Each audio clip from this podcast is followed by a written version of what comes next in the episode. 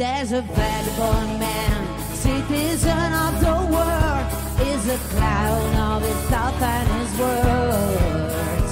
Like a cat, sometimes fast and sometimes much more slow, and his song is follow the flow. He's just doing what he can between reality and his scars.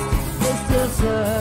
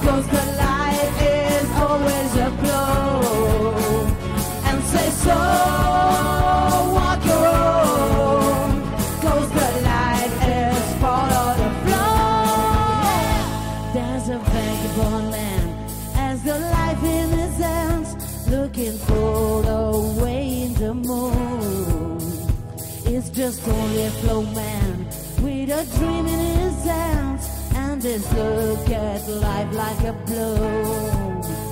And says, Go,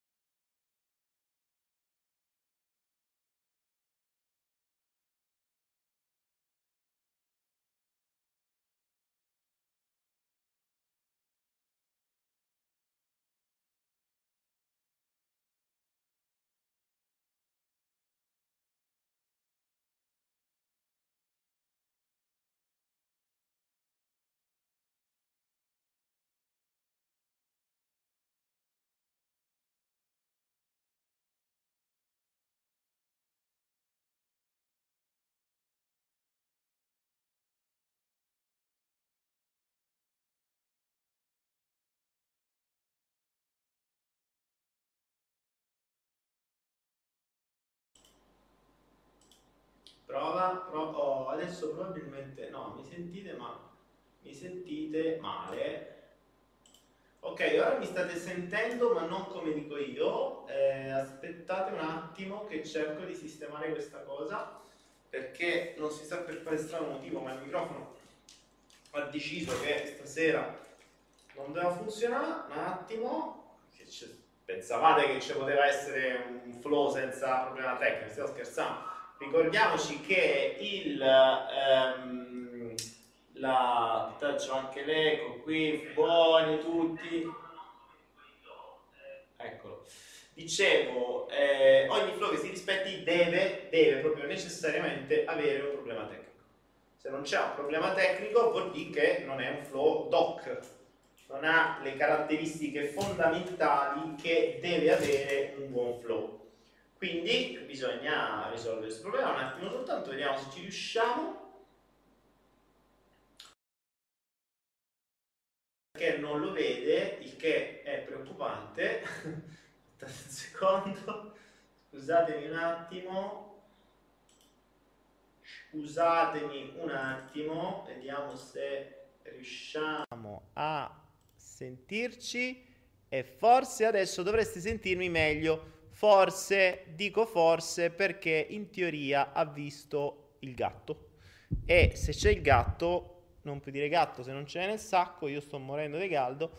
Datemi un attimo, raga, che eh, sistemo la temperatura ideale e possiamo iniziare il nostro bravo flow numero 102. Benvenuti a tutti ragazzi e benvenuti a questo 102esimo flow. Ditemi innanzitutto Ah, ditemi innanzitutto come mi vedete, come mi sentite, se c'è luce. Sono un po' buio oggi, o mi sbaglio? Mi sembro, mi sembro un po' buio. Vediamo un po' perché mi sembro un po' buio, un po' buio, eppure ce n'è di luce. Autofocus, white balance. Boh. Image adjustment. Ah, perché non c'è l'image adjustment. Ok. Va bene. E, um, ce l'abbiamo. Az, Mosi, oh, Mosi vuol dire che è entrato il microfono il gatto e avete cominciato a sentirmi in una maniera un po' diversa perché gatto è gatto. Questo è il microfono gatto, ricordatevi. Aspettate che sto cercando, io sto facendo cose in via. Voi, voi, pensate, voi pensate che io inizi così ad capocchiam? Voi pensate che io sono arrivato qua tipo 5 minuti fa e lo sto organizzando adesso. In verità no. Cioè sto qua da un'ora e mezza. Voi non avete idea di quanto tempo ci voglia a preparare la trasmissione. Ma non come contenuti, perché tanti contenuti, lo sapete, il flow è una trasmissione video casuale, quindi quello che viene, viene. Ando coio coio. Poi si pensa. Tra l'altro sto scoprendo poi la telecamera adesso un po' così, va bene. E quindi io non solo ci metto un botto di tempo a preparare tutto, perché due streaming, stiamo su Facebook, ma su Facebook c'è soltanto il rimando a YouTube. YouTube bisogna prepararlo, e l'audio, il video, la telecamera, le cose, i cazzi, i mazzi, le luci, oh, insomma un bordello. Eh, mica è facile riuscire a trasmettere. Poi alla fine, quando vai in trasmissione 5 minuti prima, ti dimentichi, ti rendi conto che un cavolo non è attaccato, che la luce non c'è, che una luce è saltata, che il microfono ha deciso di non funzionare. Insomma, Delirio, un delirio, un delirio. Sembra una piccola televisione. È divertente da un certo punto di vista. Eh, Anna Maria dice che è nato un nuovo amore tra quello e una scimmietta. Ah sì, la scimmietta sta... Bisogna anche preparare la scenografia, non è facile. Sto cercando nuovi, nuovi pezzi, nuovi personaggi per la scenografia. Non ho più i teloni che erano sempre uguali, adesso c'è una scenografia che si evolve. E poi ognuno vede quello che vuole vedere. Ognuno vede quello che vuole vedere. Mi sembra che sia abbassato l'audio. Adesso lo alziamo, Olga. Alziamo l'audio. Oh, adesso dovreste sentirmi meglio. E tra l'altro non so se stasera riuscirete, cioè non so se stasera riesco a registrare, io ci provo, però qualcosa è successo, poi vedremo. Infatti il, il, il Flow 101 non credo verrà cioè resterà quello che, che, che abbiamo messo e basta. Uh, Mario, Mario, Romai dice: Li ho seguiti, ma non riesco a vedere il Flow 100. Poi non riesce a vedere il Flow 100? È online su YouTube, cavolo. È, c'è quello con tutti i fuochi d'artificio. Flow, cioè, aspettando il Flow 100, che era un, così un test. E poi c'è il Flow 100, che è particolare perché è un regalo personale che vi ho fatto. Un corso della Madonna fatto gratis in quel, in quel giorno che però mi sono ripromesso, giuro, prima o poi lo faccio, non mi chiedete quando, ma prima o poi lo faccio, eh, giuro di metterlo, mh, mm, cioè di ricreare quel corso fatto bene, quindi proprio senza, senza il flow di mezzo per capirci, cioè messo bene, studiato bene, fatto con tutti i vari moduli, eccetera, eccetera. Allora, di che cosa vogliamo parlare oggi? Ma io devo dire, se andate sul mio, andate sul mio Facebook, andate sul mio Facebook, andate sul mio Facebook e andate sulla mia pagina personale, quindi Daniele Penna, andate su pagine Daniele Penna, vedete 77.000 followers, bla bla bla, è la mia pagina. E trovate questo video, questo che mm, sto trasmettendo, però lì è tutto buio. E trovate un. Um, andate giù, quindi ap- aprite gli altri post, non quello subito dopo. Sapete che Facebook vi fa vedere i primi, poi dovete ap- aprire per vedere gli altri, no? E oggi ho postato, ho condiviso in realtà un, uh, un, post che mi ha fatto sorridere, cioè mi ha fatto riflettere, perché se conosci un po' quello che c'è dietro, c'è da riflettere. Ed è un post dove c'erano delle foto di una sfilata delle tendenze moda uomo 2019. E mi ha, mi ha fatto riflettere. Mi ha fatto riflettere perché un po' di flow fa, nella mia vecchia vita, parlavamo tanto di questa nuova, mh, mm, o meglio, non è una nuova, perché è una tendenza che va da, dal 1970 ormai. E fa parte del sistema. Fa parte del sistema e per capire quello di cui si parlava allora e per capire queste sfilate di moda, le cui foto trovate sulla mia pagina Facebook, andateci, eh, ci trovate tra l'altro un post che io ho pubblicato così, cioè oggi l'ho semplicemente condiviso ha fatto 380 commenti, si sta scatenando il delirio lì sopra, un sacco di condivisioni, un sacco di visualizzazioni, le cose, sono, le cose più assurde che fanno più numeri. E ho scritto semplicemente donne, ragazze, amiche, eh, questa è la, no- è la, nuova moda uomo, scegliete tra questi quale potrebbe essere il vostro principio azzurro, no? E vedete queste nuove modalità, cioè che cosa gli stilisti, o meglio come gli stilisti, che dovrebbero essere quelli che vabbè, dovrebbero appunto fare la moda, vedono gli uomini del 2019. Ora, vabbè che buona parte degli stilisti sono un po', come dire, tendenti verso una, un'altra modalità, ma non è che vogliono far diventare tutti come loro.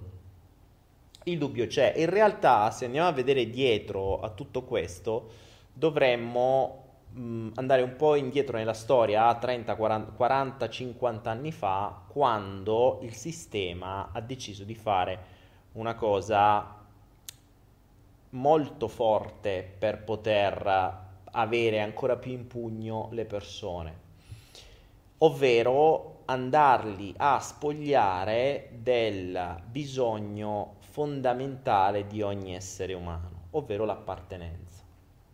L'appartenenza è il bisogno fondamentale, cioè l'essere umano ha bisogno di sentirsi appartenente a quegli AFA sta da solo. Cioè l'essere umano nasce da solo, muore da solo, ma durante tutta la vita vuole appartenere a qualcosa o a qualcuno. E da un certo punto di vista ci sta, cioè se andiamo indietro nel tempo, o meglio, se andiamo nel mondo degli animali, questa cosa ha un senso. Ha un senso perché aspettate mi si sta a spegnere il monitor se non vedo più niente. O fa. Ah, il telecomando ce l'avevo da tutt'altra parte. C'ho pure i monitor che si stufano e si stancano. Dicevo il senso dell'appartenenza c'è perché perché se siamo dei cani o se fossimo dei cani appartenere a un branco aumenta la possibilità di sopravvivenza Qui parliamo di natura, eh? cioè parliamo della natura di, di cui noi facciamo parte. Quindi la, l'appartenere a un branco, attenzione, a un branco, branco è, dovremmo dire, è una comunità, non è una coppia, è un branco, ok? Il branco aumenta la capacità di sopravvivenza, perché? Perché se stai da solo è più difficile procurarti il cibo, ma questo lo vedi anche negli altri felini, lo vediamo nei grandi predatori, loro si muovono in gruppo, si muovono in branco, quindi una tigre potrebbe non farcela prendere una gazzella, 10 tigri se la circondano l'hanno seccata, c'è speranza. E quindi mangiano tutte e 10, cioè una potrebbe non mangiare, 10 mangiano tutte e 10. In un branco, con delle regole di branco, dove c'è il maschio dominante, i gregari, le femmine, i cuccioli, le cucciolate, bla bla bla bla. bla. E dove ognuno ha un ruolo all'interno del branco. Questa è la natura ed è quella più funzionale in natura ne abbiamo di tutte le maniere. Quindi che cosa accade? L'uomo cresce, nascono le tribù, tribù più o meno funzionano alla stessa maniera. Funzionali, vanno avanti e funzionano. Poi però se vuoi controllare gli esseri umani, cosa devi fare? Li devi snaturare. devi, devi letteralmente snaturarli. E per snaturarli devi fargli fare, devi convincerli, perché li devi convincere, che quello che è naturale diventa sbagliato e non accettato dalla società. Mentre quello che è snaturale, quindi quello che non è naturale, diventa accettato dalla società. Ora, per fare questo ci hanno messo quasi 200 anni, ma ci sono riusciti.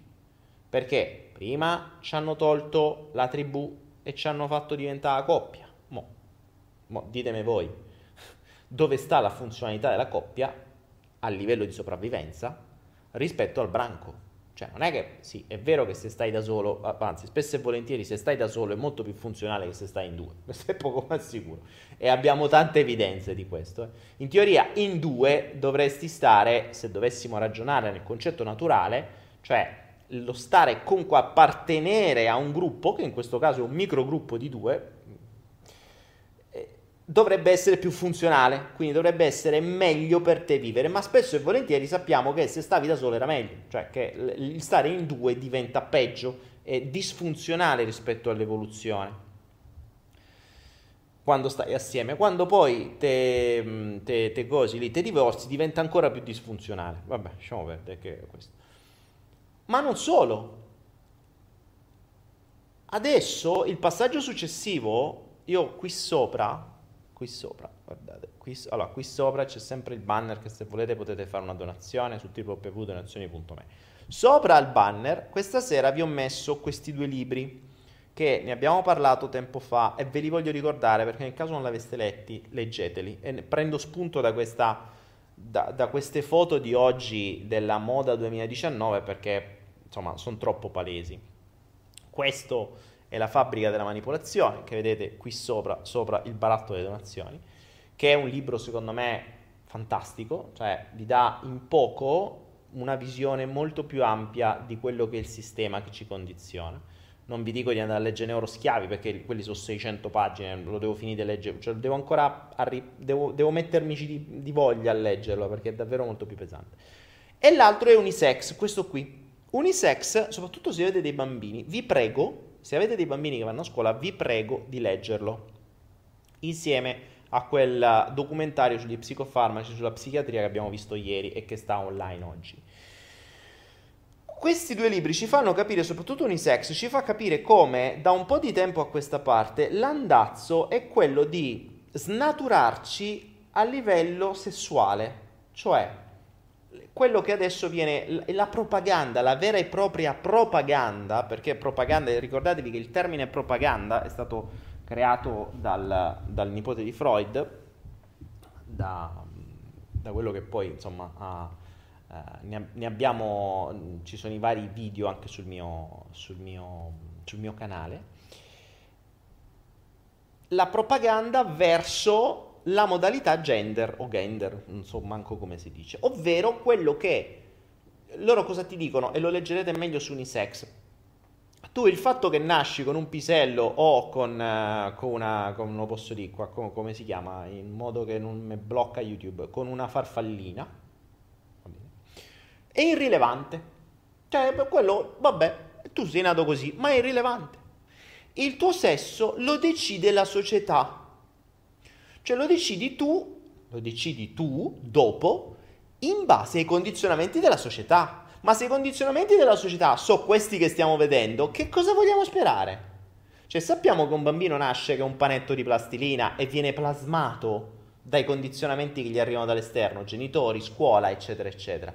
Ma se questo è quello che vediamo, genitori ormai spesso e volentieri inesistenti li piazzano davanti alla televisione, in televisione vedono questo, a scuola gli vengono infilate costantemente delle informazioni gender, perché ormai li abbiamo nei libri, li abbiamo negli esercizi di matematica, li abbiamo dappertutto e leggetevi unisex e capirete di che cosa sto parlando.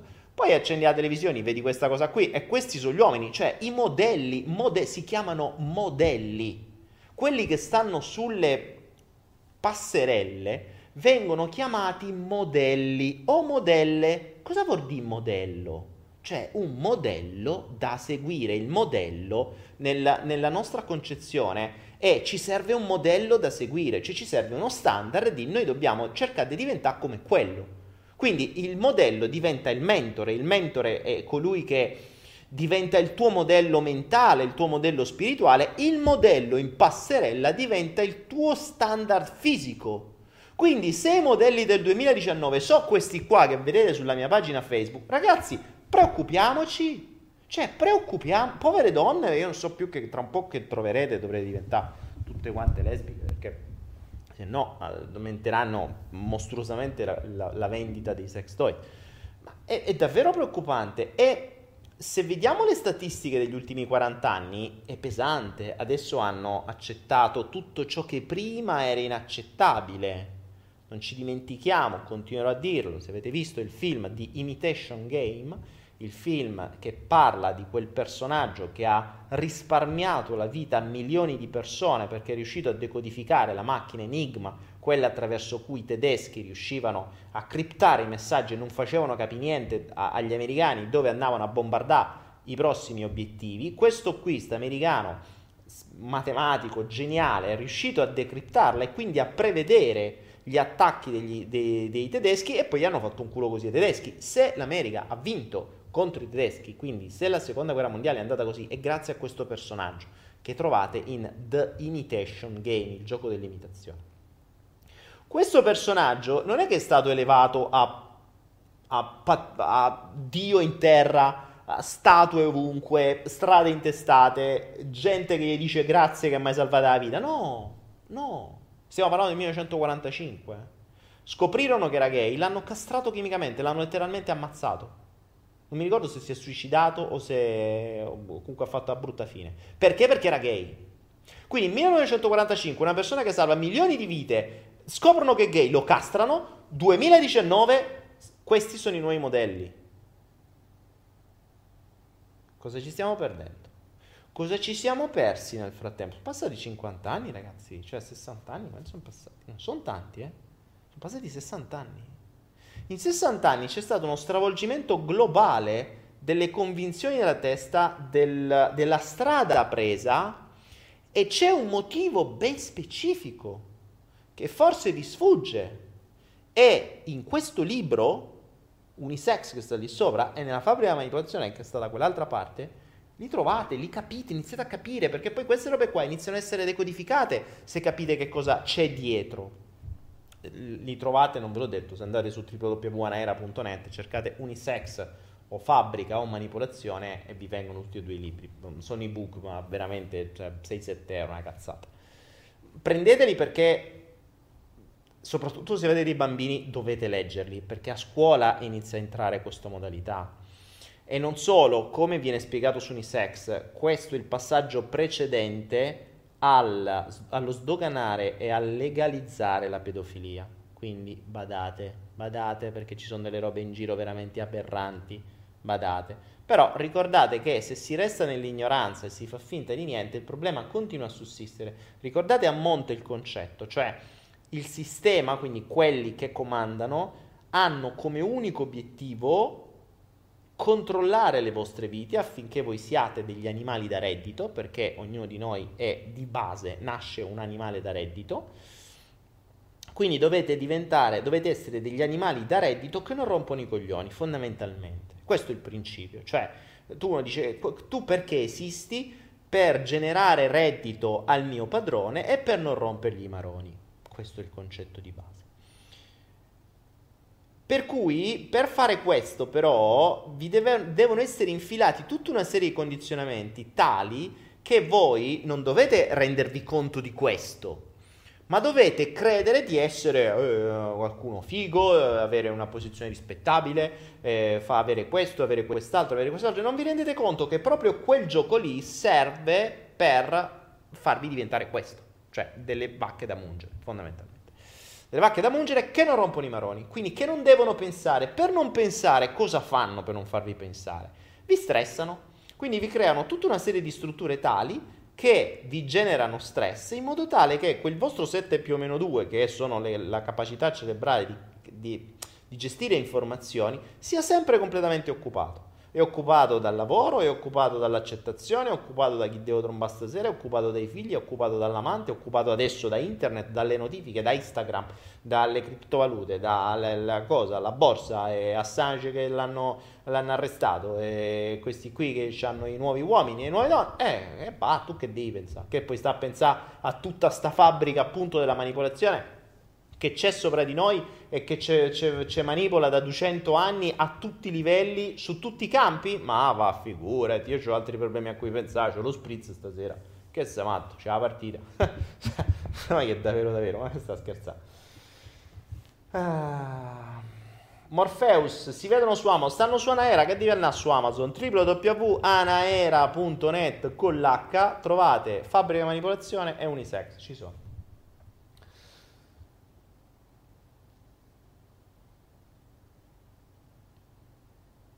Monic dice sì, la radice di, di gay è, è, è, Gaio, è allegro, infatti era, è stato scelto ed è stato cambiato, eh, perché prima era omosessuale e poi è diventato gay. Questo perché mh, hanno voluto creare la parola gay in maniera tale che venisse dato un concetto allegro. Ah, vedi, se sei gay sei allegro, cioè se non lo sei sei triste, perché...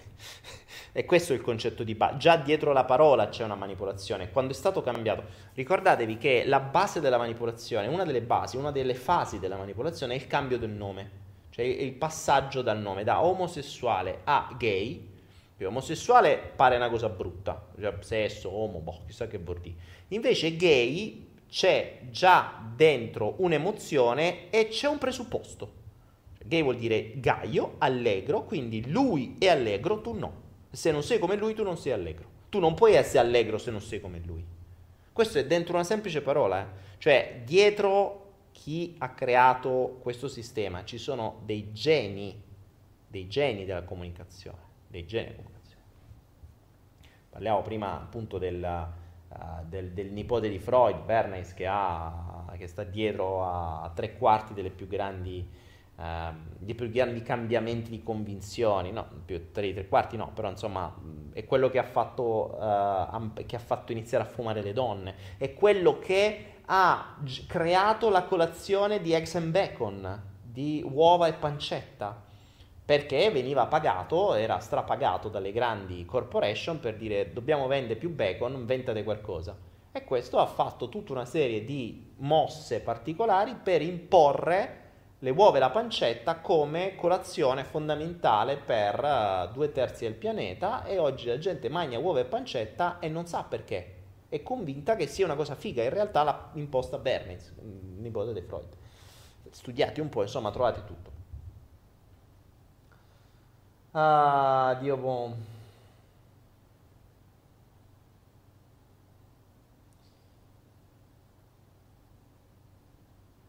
Morpheus dice: Ma perché non sono censurati questi libri dal sistema? Morpheus, in realtà, questa è una bella domanda. Guarda, Morpheus è una macchina da domande, ma questa è una bella domanda. Morpheus mi chiede perché questi libri non vengono censurati dal sistema. In realtà, Morpheus, la domanda è mal posta, come direbbe quello adesso gli tolgo la scimmietta, avrà una crisi di identità. La domanda è mal posta, Morpheus, perché in realtà, in realtà i libri sono censurati a monte, cioè il libro è stato censurato, ma non che non ti permettono di pubblicare il libro. Il libro te lo permettono di pubblicarlo, ma fanno in maniera a te di odiare la lettura. Così va a monte.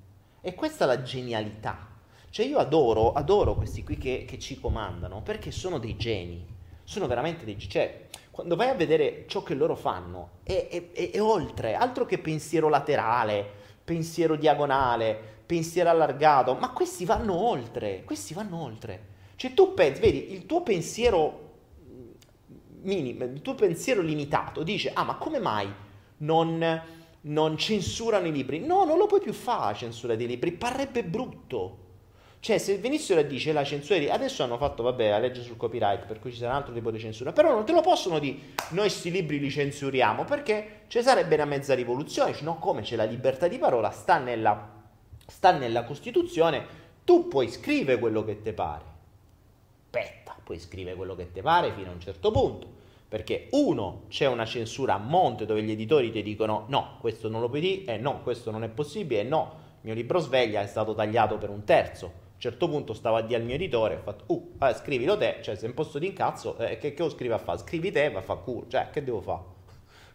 e capite? Ed è il motivo per cui non ho più scritto. E ho fatto, ed è nato il salto quantico, almeno non scrivo, non mi rompono i maroni, dico quello che voglio e nessuno mi censura. Poi magari mi censura YouTube, ma cioè, un altro discorso troveremo un altro modo.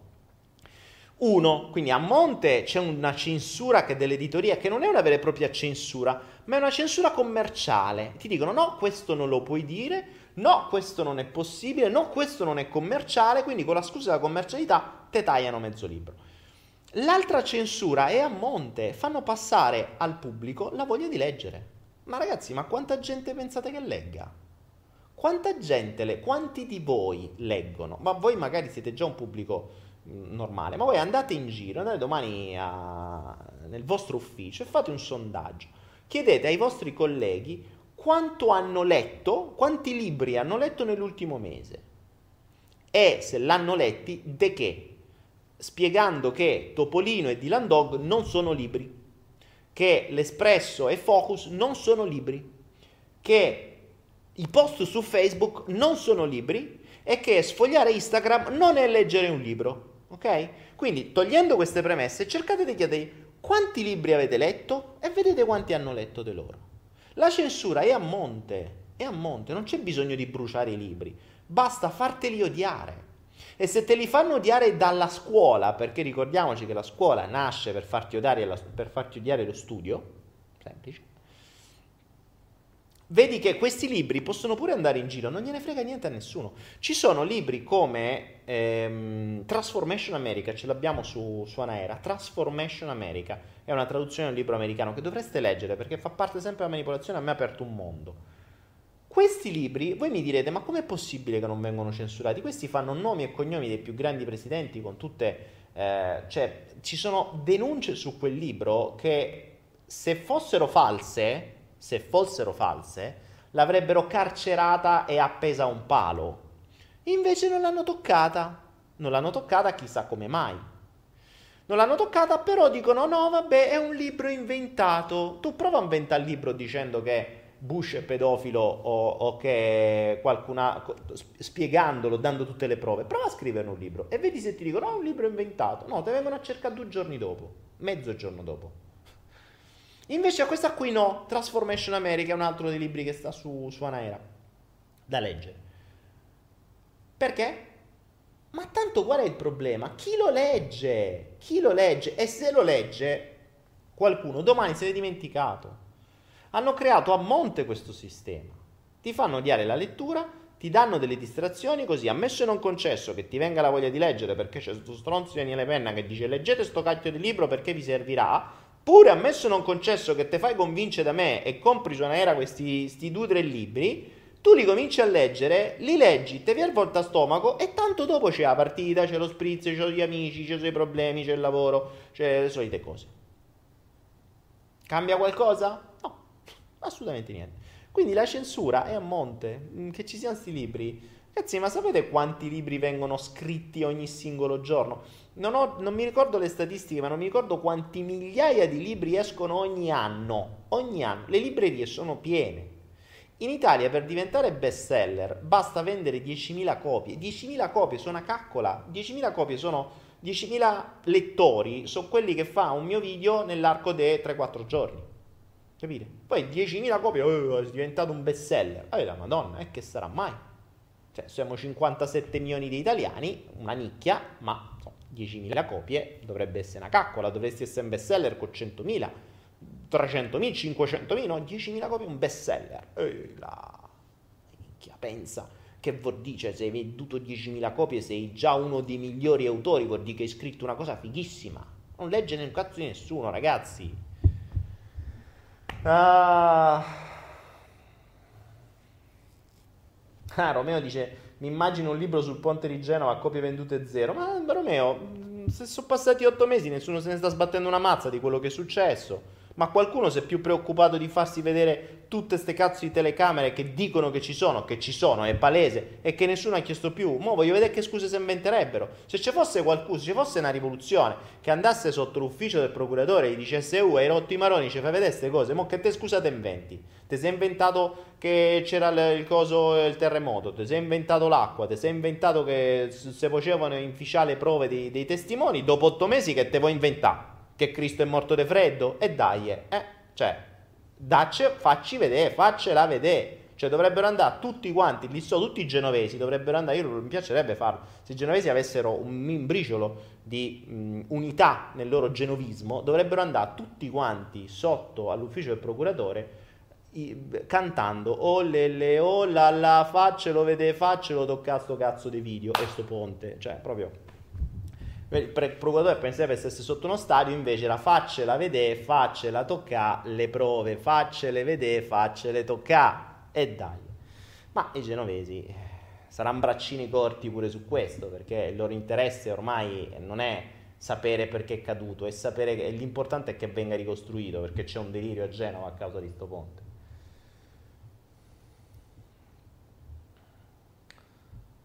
Um, Flavio dice, Daniele, ma perché la maggior parte degli italiani, anche molto giovani, stanno sempre a lamentarsi a prescindere? Beh, perché è una moda. È una moda. Che vuoi fare? Cioè, è molto più semplice lamentarsi che alzare il culo. Se la gente usasse quel poco tempo che ha, cioè, o meglio, quel poco tempo che ha, se la gente usasse il tempo che ha a disposizione, invece che per lamentarsi, per alzare il culo e creare qualcosa, sarebbe molto meglio. Però eh, la differenza tra lamentarsi davanti a uno spritz che è facile, oppure non stare a prendere lo spritz e farsi un culo quanto una casa per ottenere quello che si vorrebbe ottenere. Io non posso mai dimenticare quando, mm, quando ero carabiniere c'era un mio collega allora, era maresciallo, mi ricordo. Io sono stato nei carabinieri 18 mesi il minimo indispensabile per chi sta nel gruppo sportivo. Questo maresciallo stava costantemente, tutto il tempo in cui eravamo lì, non è che chissà che facevamo, perché eravamo gruppo sportivo, quindi ci allenavamo fondamentalmente, quindi si passava anche molto tempo, cioè nei, nei passaggi in cui si stava insieme, in caserma, eccetera. E questo si stava costantemente a lamentare, costantemente a lamentare, sempre. Eh, perché di qua e di là e di su e di giù. E a un certo punto tutti ho detto, scusa, ne, ma tu da quanti anni stai qua? Ah, dieci anni. E che cazzo c'è sta a fare se te lamenti? Perché non te ne vai? Che te lamenti a fare? Eh, voglio vedere te. Ma voglio vedere te di che? Cioè, se una cosa non ti va, non te lamentare. Oh, se non ti va, la cambi. Se ti va, stai zitto e la fai. È inutile che fai una cosa e sputi nel piatto dove stai mangiando. Ah sì, voglio vedere a te se te ne vai un giorno. E infatti dopo 18 mesi me ne sono nato. Cioè, a me una volta mi hanno detto, non è così, mi hanno fatto girare le balle e me ne sono nato. Cioè, quello stesso istante ho detto al mio maresciallo, ok, dimissioni scriva congedo. Basta. Cioè, ma come? Congedo, basta.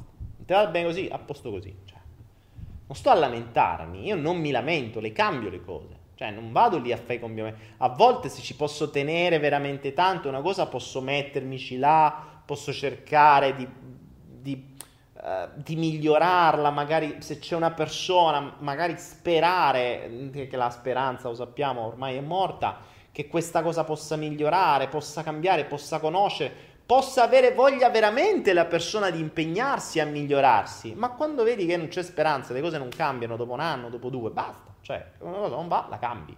Eh, eh, l'ho sempre detto, ciò che...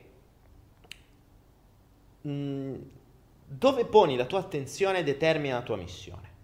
Quindi ogni singolo istante tu fai delle scelte con dei fini fini che nella maggior parte dei casi ti prendi per il culo e non li vuoi ammettere neanche a, stesso, a te stesso.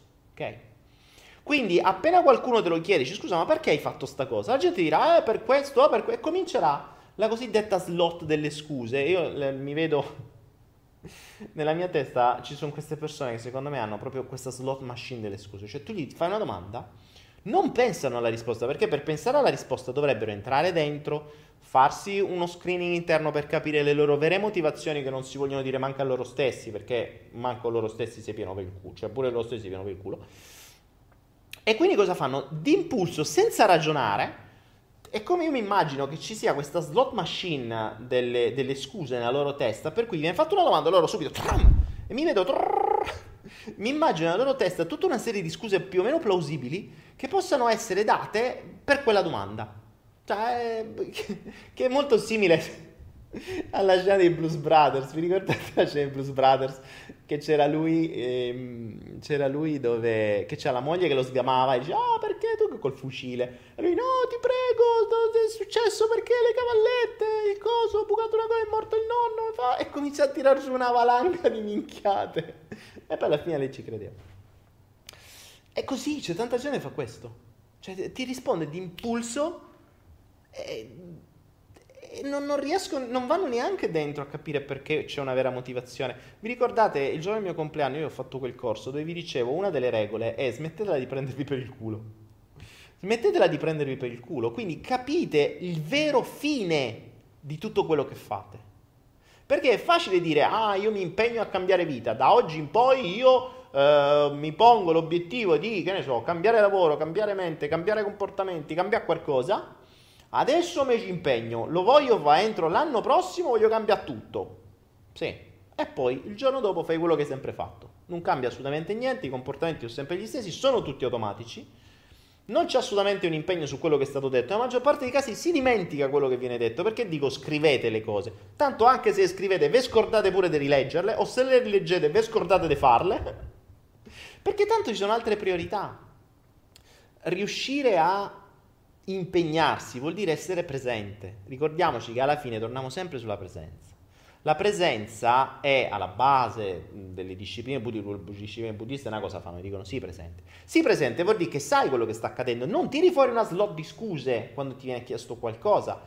E, ed è quello che dovrebbero fare le persone, autochiedersi perché ho fatto questo? Perché oggi ho scelto di andarmi a fare uno spritz invece di stare davanti a un computer a studiare o di leggermi un libro o di capire questo comportamento di me stesso, di capire perché questa cosa mi ha dato fastidio, di capire perché mi lamento di quest'altra. Assolutamente no. O se lo si fa, lo si fa per due minuti, poi basta, perché poi devo mangiare, poi ho gli amici, poi c'è, c'è il flow, c'è qualche cosa sempre che vi distrae. C'è la notifica. Quindi è molto più facile lamentarsi, è molto più facile lamentarsi che, che fare eh, la gente non vuole prendersi responsabilità. È molto più semplice dare la colpa agli altri oppure scappare da ambienti dove si potrebbe crescere. Dice, ah, questa cosa qui non va bene, non mi piace, scappo. Ora, ci sono due cose fondamentali. Da una parte è vero che se un ambiente è tossico è meglio che te ne vai o che comunque cambi l'ambiente. Dall'altro è anche vero che se un ambiente è tossico tu devi capire qualcosa. Quindi Attenzione, un ambiente tossico non vuol dire che tu devi continuare a stare lì. Capisci perché l'hai attirato, capisci quali sono state le tue motivazioni, capisci dove sta il passaggio evolutivo e cambi, ma cambi anche ambiente. Perché non è che... Mm, cioè, l'esempio che mi viene in mente è se mi ritrovo in un ambiente dove sta bruciando tutto, io sto soffocando. È vero che da un punto di vista più elevato c'è un messaggio che io devo capire, ok? E nel momento in cui io lo capisco potrò evolvere, ma è anche vero che in quel momento sto soffocando. Quindi prima di tutto cambio ambiente e vado dove posso respirare e il fumo tossico me lo levo dalle palle. Dopo però non lo lascio andare lì, mi chiedo cosa dovevo imparare da lì. Uno, che in un ambiente del genere devo andare con una maschera antigas, per esempio. Due, che magari non dovevo mantenere non so, l'immondizia dentro casa per tanto tempo così che poi prendesse fuoco. La dovevo buttare fuori prima. Non ne ho idea, cioè, sto tirando così. Cioè, lo capisci, ma non è che uh, partiamo. Attenzione, questo è un errore che poi spesso qualcuno fa, eh. Dice, ah, vabbè, allora eh, se tutto lo attiriamo noi, eh, noi dobbiamo stare là. No, il fatto che tu lo abbia attirato è un discorso e lo hai attirato nel momento in cui lo hai attirato per le conoscenze che avevi per quello che sapevi. Ricordiamoci, l'inconscio fa sempre la cosa migliore per lui, per quello che sa, ehm, per il momento in cui sta. Quindi in quel momento, quando l'hai attirato, era giusto così. A mano a mano che vai avanti ed evolvi, si spera che evolvi, quindi cresci, capisci determinati messaggi e se li capisci non è che devi necessariamente stare sempre nell'ambiente tossico. Eh, ehm, proprio perché l'hai capito i cambi, non ne hai più bisogno. Quindi attenzione a non scambiare le, le, le, finte, le, mm, come dire, le cose fintamente spirituali e, e girarsele a modo proprio. Questo l'ho visto spesso, eh. Eh, come il tutto perfetto così e bla bla bla. È tutto perfetto così una sega. Cioè, è tutto perfetto così nel momento in cui accade per quello che stai, per quello che tu vuoi capire o non vuoi capire. Perché certo che se oggi fai un incidente e finisci sulla sedia a rotelle è tutto perfetto così, ma avresti avuto un altro tipo di perfezione se tu avessi cambiato il tuo comportamento prima di quell'incidente. Quindi è perfetto per quello che hai fatto o che non hai fatto, per quello che hai capito o che non hai capito, per l'evoluzione che hai scelto di fare o che non hai scelto di fare. Noi ogni singolo istante, ogni singolo giorno abbiamo la possibilità di scegliere che cosa fare. Ogni singola nostra azione determina la nostra missione. Da fuori non è difficile da vedere, perché basta che vedi dove la persona pone la propria attenzione e, defini- e utilizza il proprio tempo per capire quello che vuole. È molto semplice. E non valgono niente i contratti, non valgono niente quello che si scrive, non valgono niente i video, non valgono niente gli impegni, sono tutte cazzate. Dove poni la tua attenzione determina la tua missione, quella è quella vera, dentro. Non te la vuoi raccontare, cioè vuoi raccontartela, vuoi dire che non è così? Le chiacchiere stanno a zero. Le chiacchiere stanno a zero. Guarda cosa fai ogni singolo istante, che parole usi, che linguaggio usi, cosa stai cercando, qual è il tuo vero fine e capisci davvero dove stai andando. Non ti piace dove stai andando? Cambia tu. Perché appena ti distrai, quella è la strada che fai. Eh. Ricordiamoci, la nostra reale missione, quella che non ci vogliamo raccontare, è quella che da sempre funziona in automatico. Che potrebbe essere, attenzione, la nostra vera missione spesso e volentieri si racchiude in una parola, accettazione, esclusione, mh, mm, che ne so, eh, rifiuto, queste robe qua. Quindi è quella. E ci sono persone la cui missione è essere accettata da X persone, come essere accettata con determinati criteri, quindi cercherà tutto il tempo di soddisfare determinati criteri per la propria accettazione. Tu glielo chiederai qual è la tua missione? Ah, fare questo, diventare su, fare giù, bla bla bla bla bla bla, quando in realtà è tutta una copertura per non ammettere a se stesso e agli altri questo. Ehm, oppure c'è chi, ad esempio, invece l'accettazione è, è difficile, cioè è difficile da, da, credere, ma in realtà è, è così, perché a volte le persone non se lo sanno spiegare ma se poi si entra dentro e si scoprono i traumi, ieri mh, mm, mi faceva sorridere il, il, video sulla psichiatria dove gli psichiatri dicevano noi non abbiamo ancora un modo per capire come, come arri- da dove si generano i traumi. Ma come no? Porca troia, ma com'è possibile?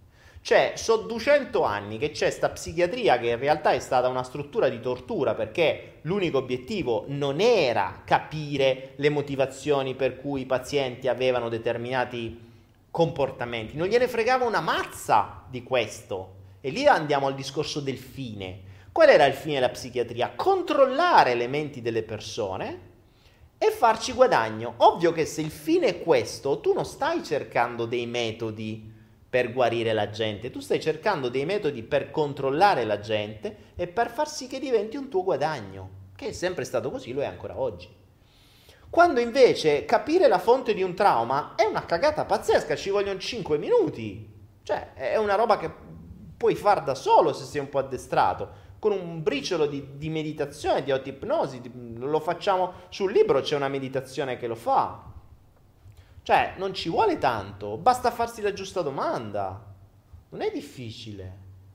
E dal, dalla mente affiorerà. Morpheus è una è una macchina da domande. Se si fanno le giuste domande, si otterranno le giuste risposte. Il problema è che le giuste domande non si vogliono fare e si fanno delle domande finte in modo tale da poter attivare quella slot machine delle scuse per darsi una scusa valida, la cosiddetta dissonanza cognitiva, cioè una, una, cagata, una scusa che sia valida per me e per gli altri, per me e per gli altri. È un, ovviamente sempre un concetto di protezione c'è gente che ha come, come, missione nella vita farsi escludere. Ora, voi pensate che cosa... Allora, l'esclusione è particolare, perché voi immaginate una persona che ha come, mh, come scopo della sua vita farsi escludere. Perché ci sono stati mille motivi, mille traumi, eccetera. Allora, se una persona si vuole far escludere, avrà presumibilmente una, un processo, quindi una, una, una serie di comportamenti che prima di tutto la dovranno far accettare. Perché per farti escludere te devi prima far accettare. Quindi che cosa succede? Questa, questo schema l'ho, l'ho visto in, diversi, in, diverse persone, chi per vendetta, chi per esclusione, però lo usavano più di uno. E ehm, quindi per questo vi dico, ve lo racconto perché potrebbe capitare a qualcuno di voi. Che cosa accade? Lo schema dell'esclusione va oltre l'accettazione, perché chi ha l'accettazione si ferma a essere accettato. Il suo obiettivo è io mi devo far accettare, così come sono, ok? O in qualche modo plasmo il mio comportamento in modo tale da farmi accettare e si ferma lì è contento, obiettivo raggiunto. Chi ha l'esclusione va oltre, perché per essere escluso prima devi essere accettato, quindi metti in scena tutto quello che ti serve per farti accettare, quindi riesci magari anche a plasmare il tuo comportamento, quindi creare il pacchettino di comportamento tale per farti accettare da chi di turno. Quelli che ti servono, quello che hai usato, quello che hai scelto in quel momento come eh, capro espiatorio eh, del, del, del tuo giochino, no? Quindi cosa fai? Prima ti devi far accettare. Quando sei convinto che sei stato accettato da questa persona, dalla società, dal gruppo, dagli amici, quello che sia, allora parte l'esclusione, perché adesso che mi hanno accettato posso farmi escludere. Perché se non ti caga nessuno sei già escluso. Invece per farti escludere devi prima farti accettare. Ed è molto più subdolo, perché tu vedi prima una persona per un periodo, poi improvvisamente questa persona cambia. E dici, ok, che cazzo è adesso? Prima si comportava in una determinata maniera per un determinato fine, e dici, wow, che figata questa persona, spettacolare, meravigliosa, wow, aspetta, perché ti era, te l'aveva pacchettizzato per te? Una volta accettato parte l'altra e cambia. Quindi non solo cambia, ma per farsi escludere, avendosi, essendosi fatta accettare prima, conosce benissimo tutto ciò che serve per farsi accettare e di conseguenza per farsi escludere, cioè fare l'opposto. Quindi se conosce che il comportamento A si fa accettare, il comportamento opposto A, quindi B, si farà escludere. Quindi prima fa tutti i comportamenti A, poi una volta che dice wow che figo, sei la persona che ho sempre adorato, che ho sempre desiderato, che ho sempre voluto, che figata, a quel punto Obiettivo raggiunto, si è fottuto. Cambia la persona, entra un'altra persona e dici, questo che cazzo è? Boh, e cambia. E poi dite che ci sono le multipersonalità, no? Dite che in psichiatria se dite che avete altre multipersonalità vi, vengono, vi infilano delle psicofarmaci di quelli pesantissimi, vi dicono che siete borderline, vi infilano dentro un TSE, non vi fanno più sci. Cambia e voi non riconoscete più la persona. Sono certo, e datemi nei commenti, chi di voi ha eh, avuto qualcosa del genere. O lo ha fatto su se stesso o lo ha vissuto con qualche altro. Questo è, il, è, il, è, il, um, è lo schema dell'esclusione, ragazzi. E, um, non è raro, non è comunissimo, ma non è raro. L'ho visto più volte e sono certo che c'è qualcuno qua dentro, nei 200, 300, quanti siete oggi, che o ce l'ha o lo ha vissuto con qualcuno a fianco. Ditemelo voi parlato a razzo stasera. Belle, questa sera abbiamo del bel materiale per le domande da, da dividere. Vittoria Maria, come non vedi niente? Che stai a Dio?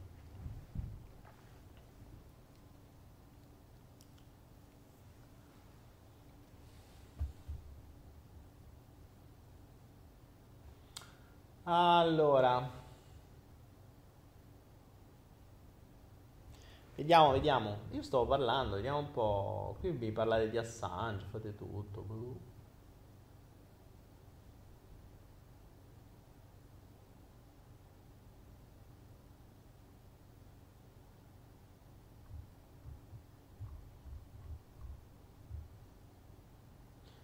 Eh, no, per fare prima, tempo di stabilità. Uh, Federica dice: Ciao Dani, cosa ne pensi dell'idea di lasciare tutto per fare un periodo di volontariato in un tempio buddista qui in Italia? Allora, lasciare tutto, completamente d'accordo. Eh, tempi. Tempi. Eh, cioè, tempi buddisti in Italia non lo so, non ho la più pallida idea. Già il fatto che sono in Italia tempi buddisti mi preoccupano, però eh, se proprio dovessi fare, vatteli, vieniteli a fare in Asia, in un tempio buddista vero. Io non so come funzionano i tempi buddisti in Italia, ma in genere tutto ciò che sta in Occidente viene occidentalizzato. Eh, il buddismo che sta in Europa è ridicolo, cioè ve la raccontano come la storia di Namyo Renge Kyo che non c'entra niente col buddismo vero. È un buddismo inventato da un occidentale per gli occidentali per creare una setta, cioè non c'entra assolutamente niente.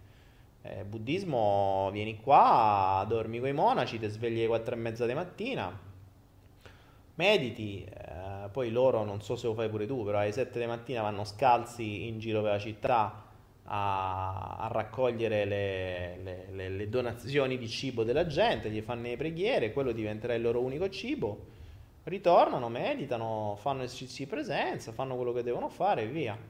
Eh, fatelo qua, adesso non so cosa faranno in Italia. In Italia voglio vedere se te fanno andare in giro scalzi. Vabbè, qua non, non, credo che tu come ospite faccia questo, però di sicuro alle 4 e mezza di mattina ti buttano giù dal letto e cominci a meditare, vai a dormire con loro, eccetera. Quindi ce ne sono, ce ne sono diversi. Allora, vediamo Ah, ecco, dicevano Valentina Piga ha vissuto con altre persone, lo schema della, dell'esclusione. Erika Erika Silva, credo pure io. Ok, qual è il video per estrapolare lo scopo della nostra vita? Eh, Fafo, qual è il video per estrapolare lo scopo della tua vita? Non c'è un video per estrapolare lo scopo della tua vita. Fafo, basta. Allora, vuoi un video per estrapolare la, la, lo scopo della tua vita? Piazzati una telecamera di fronte, ok? Adesso vi do un consiglio alla Madonna. Ecco, Fafo mi chiede qual è il video dove spiego come estrapolare lo scopo della propria vita. Non credo di avercelo, cioè, c'è un miliardo di video, però non credo di averci questo video. Però vi do un consiglio. Allora, volete estrapolare lo scopo della vostra vita? Quello che state già perseguendo, eh, non quello che raccontate in giro, quello vero. Piazzatevi una telecamera di fronte fissa. Cioè andate in giro con una telecamera e registrate, prendetevi una GoPro, ve la piazzate in testa e registrate come fanno i poliziotti in giro, no? qua ci stanno i poliziotti, stanno con la GoPro in testa. E registrate tutto quello che accade durante una giornata, dopodiché te la rivedi. E quello che vedrai, come ti sei comportata, cosa hai fatto, come hai reagito, come hai parlato, come hai risposto, che toni hai usato, che parole hai usato, con quale fine, con quale fine hai scelto di fare una cosa invece che un'altra, con quale fine hai scelto di fare una cosa e quella un'altra, lì hai lo scopo della tua vita. Semplice. Tu mi dirai, ah, ma che lo scopo della mia vita è farmi accettare dai miei amici oppure farmi accettare dai miei genitori? Ah, ah. Se hai passato la giornata così? Sì. Oppure lo scopo della mia vita è cercare di conquistare qualcuno per trombare? Ah, eh, che, cioè, dove poni l'attenzione determina la tua missione. Vedi come occupi il tuo tempo per buona parte dei, del, quindi oh, vedi come occupi la buona parte del tuo tempo e capisci qual è la tua missione. Non ti piace? Cambiala. Attenzione però, cambiala. Per cambiarla devi essere costantemente presente, perché appena ti distrai, farai quello che hai sempre fatto, quello che si muove in automatico. Quindi se tu ti osservassi con una telecamera piazzata di fronte dalla mattina alla sera per qualche giorno, capiresti cosa stai facendo in automatico, sempre che mm, non ti menti a te stessa. Perché è ovvio che se tu dici, eh, cioè se un determinato comportamento viene, viene interpretato a modo tuo per confermarti quello di cui sei convinta, è un discorso. Come pure il discorso di gente che è convinta che la sua missione è aiutare gli altri. Cagata, pazzesca. Perché in realtà l'aiutare gli altri è soltanto un mezzo per soddisfare una mancanza emotiva, un buco emotivo. Cioè, se tu ti senti insicuro, e io questo lo facevo, eh, cioè ne, parlo per, per, per, per mia esperienza, quando ero insicuro, quando mi sentivo un po' sfigato, iniziavo a conoscere un po' di cose, il fatto di aiutare qualcuno, di vederlo star meglio, di guarirlo, di cambiargli la vita, di migliorargli qualcosa, di risolvergli un problema e di avere il grazie, cioè sapere che questa persona era stata meglio grazie a me, mi faceva sentire meglio, ma perché mi dava valore. Cioè io dentro di me dicevo, oh cacchio, allora per questa persona vali. Quindi che cosa accadeva? Io acquisivo dentro di me valore, quindi io mi davo valore in base a quante persone facevo star bene. Più persone facevo star bene, più io valevo. Quindi non è che io facevo star bene le persone perché mi piaceva che loro stavano bene. Io facevo star bene le persone perché io avevo bisogno di aumentare il mio valore. Ovvio che c'era il vantaggio secondario per le persone che stavano meglio, ma se la vedo da un punto di vista reale, io lo facevo per quello.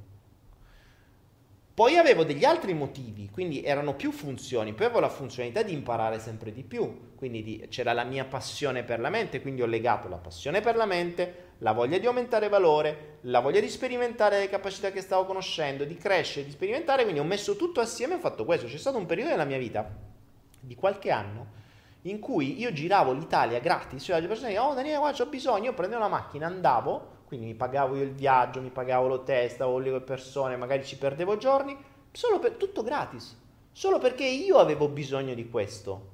Cioè, capì? Quindi ero io che investivo, ma dopo tutto era vero, ehm, cioè era giusto così, sono io che ho bisogno di soddisfare, cioè sono io che ho bisogno di qualcosa, sono io che pago. Invece oggi c'è tantissima gente che per soddisfare le proprie mancanze si fa pagare dagli altri. Vabbè. Che è, è proprio una, una, roba più assurda del mondo. Però cioè, la gente è convinta così. Ormai siamo in un mondo in cui c'è, c'è questo prolificare come funghi di gente che fa un corso e domani diventa io oggi sono un coach di transurfing poi fa un altro corso, oggi tra il transurfing sono anche un coach di reconnection. E fa un altro corso, oh, sono coach di transurfing, di reconnection e di BDGBP. E poi so fa pure questo, e faccio riflessologia, e faccio, te impongo le mani, e te faccio reiki, e te chiamo gli angeli, fanno dei due, te faccio le carte, e te faccio pure un par di pizzette perché ho pure fatto lo, il corso da chef. Via. Come se fare un corso servisse a qualcosa. Perché hai fatto un corso, non è che sei diventato un coach, hai fatto un corso. Coach è quello che ha un'esperienza ed è diventato un leader nel suo settore, poi può fare coach. Invece gente che non si è risolta un cacchio di suo e si fa pagare per farlo sugli altri. Buona parte degli psicologi. Ah. Daniele, se uno è Morpheus, c'è sempre te. Oh, non c'è una volta che io non guardo lo schermo e non c'è una domanda di Morpheus. Cioè, proprio Morpheus, tu sei. Senza, senza di te, l'ho detto altro, se non ci fosse Morpheus in chat i messaggi sarebbero 10. è solo lui, lui proprio crea, crea sei un animatore Morpheus. Grande.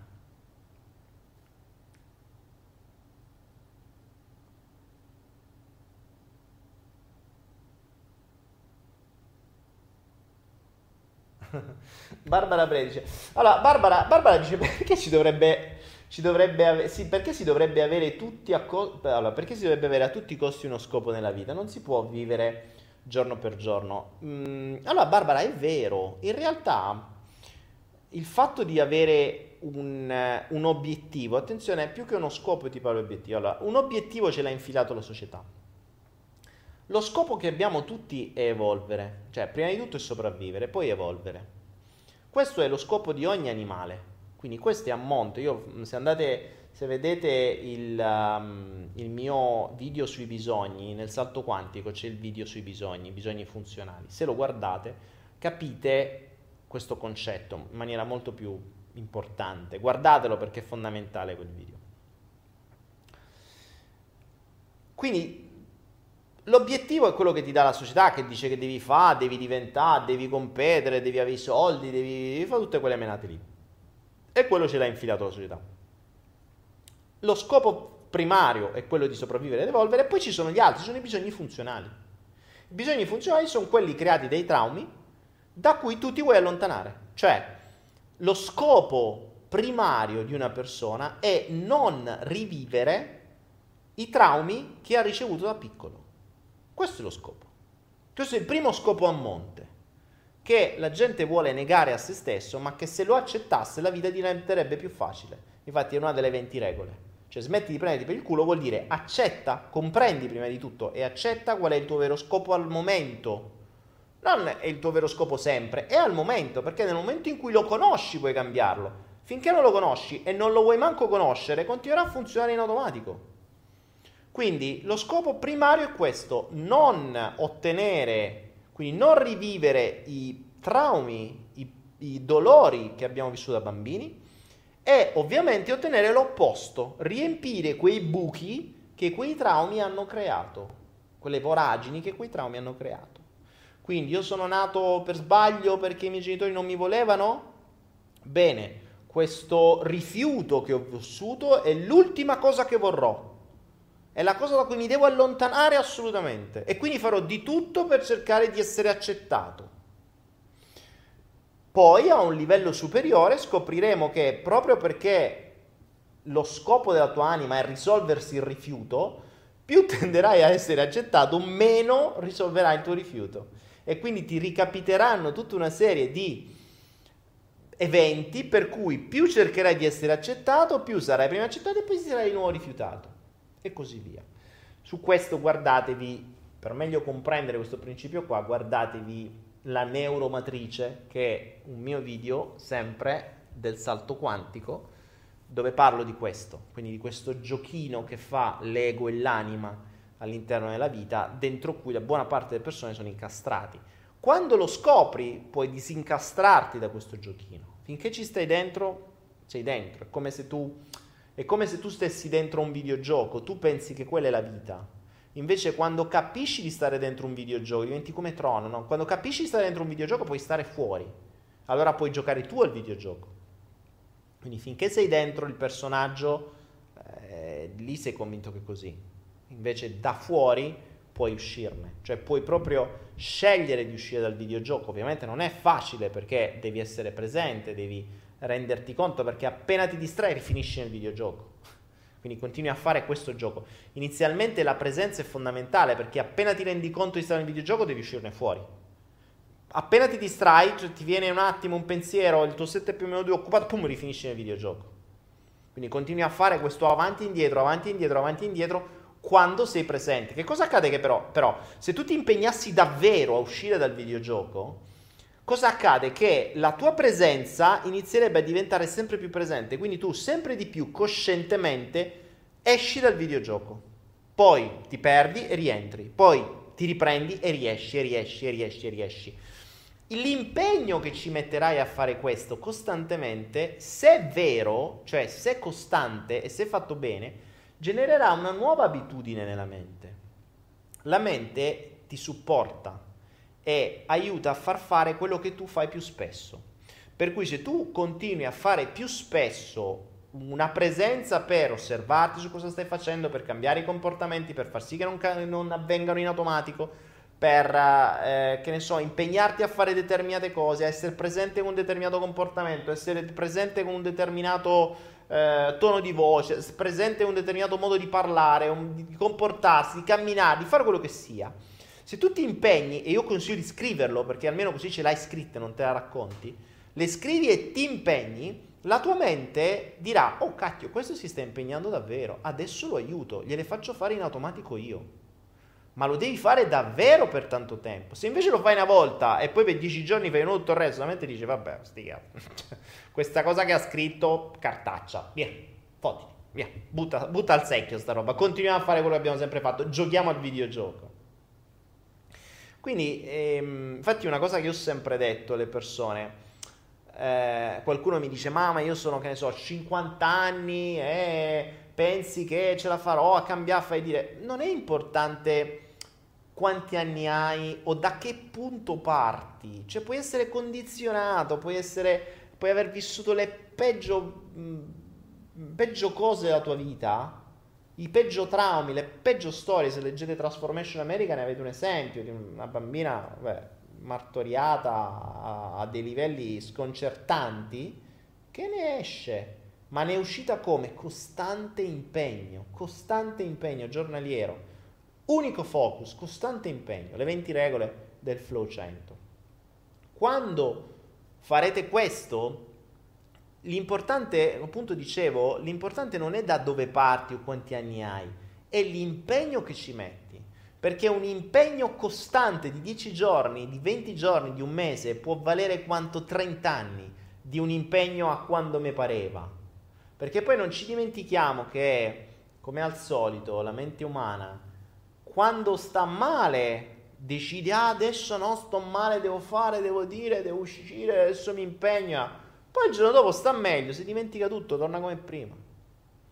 Classico esempio del dentista, eh. ci fa male il dente, in quel momento no, devo andare al dentista, addio al dentista, penso solo al dentista. Il dente aumenta, no, il dentista, il dentista, il dentista. Te prendi l'aulin o quello che è il, uh, qualche antibiotico, te passa il dente, il dentista te lo sei scordato. Ricontinui a fare quello che sempre fa, il giorno dopo sprizzi invece che andare al dentista. Pensando che così, con l'antidolorifico, con l'antibiotico, il dente si sia sanato. In realtà il dente sta continuando a marcire, ma tu non lo senti. Ed è questo il brutto. Quindi quando scopri che hai un dente marcio che sta marcendo, il fatto di coprirlo o di fartelo star bene con qualche palliativo non è che ti ha guarito il dente, lo sta peggiorando. E quindi se prima riuscivi a mantenere il dolore, quando riscoppierà tu dovrai solo correre dal dentista e magari ti avrà marcito pure quello a fianco, quindi il danno sarà ancora maggiore. Quindi meno ci si impegna adesso, più bisognerà impegnarsi dopo.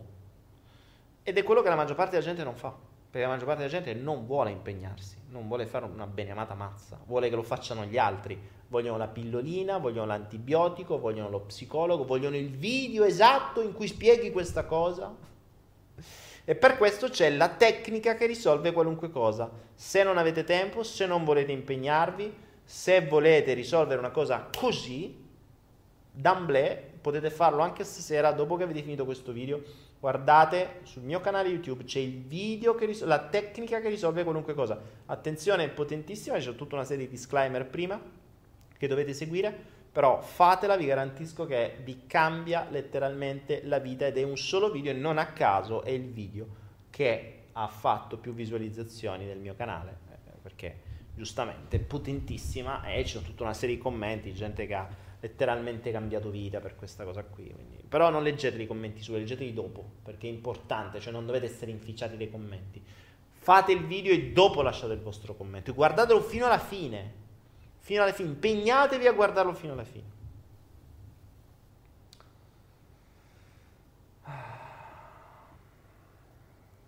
Leo Medida, come faccio a diventare disciplinato? Punendoti quando non lo sei.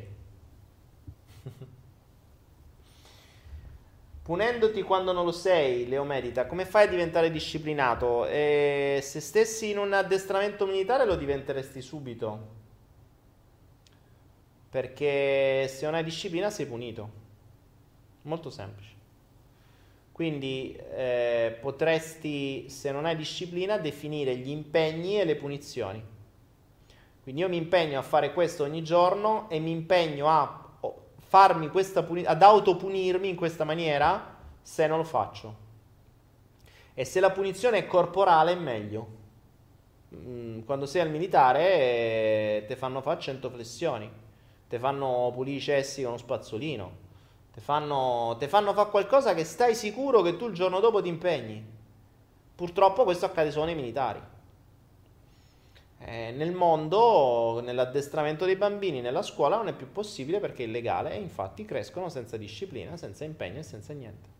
Però determinate modalità funzionano. Funzionano negli animali e funzionano negli umani. Invece non si usano. Infatti una cosa che mm, consiglierei alle persone, la seconda fase agli impegni, è io mi scrivo un impegno da fare, quindi io mi impegno da domani a comportarmi in una determinata maniera e a fianco ci metto la punizione. Si fa un bel file su Google Drive, chi ce l'ha già magari lo aggiorna con le punizioni a fianco e potreste farlo già questa sera quindi mi metto i miei impegni da una parte e le punizioni che mi darò nel caso in cui non rispetterò quegli impegni. E poi le dovete fare però, vi dovete autopunire. E che siano punizioni valide, cioè che siano punizioni dolorose, che siano qualcosa che veramente, cioè, come se faceva in chiesa una volta, sta sui ceci in ginocchio per mezz'ora. Fidate che il giorno dopo lo ricordi. Quando c'hai le ginocchia che non te puoi muovere, quando c'hai i bozzi sui, sulle ginocchia che stai camminando zoppo, il giorno dopo ogni singolo istante che ti fa male quel ginocchio, ti ricordi che c'è un impegno scritto che devi mantenere, fidati che te lo ricordi. Chi lo farà? Nessuno.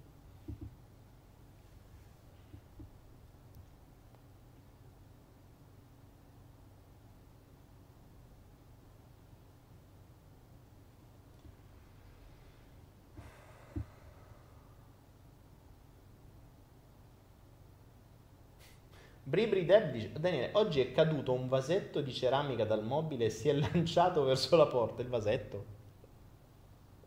Pensi che domanda mi fa? Cioè oggi un vasetto di ceramica è caduto dal mobile e si è lanciato verso la porta, cioè lui proprio, pam, pum, via, te voleva scappare praticamente.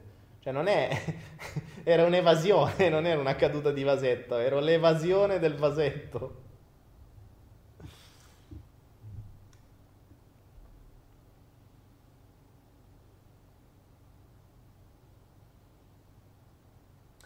Antonietta dice: Da mia pena dipende. In Giappone insegnano la disciplina e non con le punizioni. Vero, Antonietta, ma è anche vero che il Giappone la, ha una società di onore. Quindi hanno un, un cappello di convinzioni a monte che è totalmente diverso dall'Italia. Attenzione, il Giappone è pure la società in cui c'è, eh, c'è meno delinquenza in assoluto perché è un disonore fare una cosa del genere. Per loro l'onore è prima di tutto. Quindi eh, noi non ce l'abbiamo questo. Noi non abbiamo il valore onore prima di tutto, non ce l'abbiamo proprio. Anzi, noi abbiamo furbizia prima di tutto. Quindi se te posso un culatte in culo. Noi siamo l'esatta antitesi del Giappone. Per questo in Giappone è vero quello che dici, viene insegnata, vengono, viene insegnata la disciplina con l'onore. Qui da noi che l'onore non sanno manco che vuol dire, la disciplina la devi insegnare in un'altra maniera.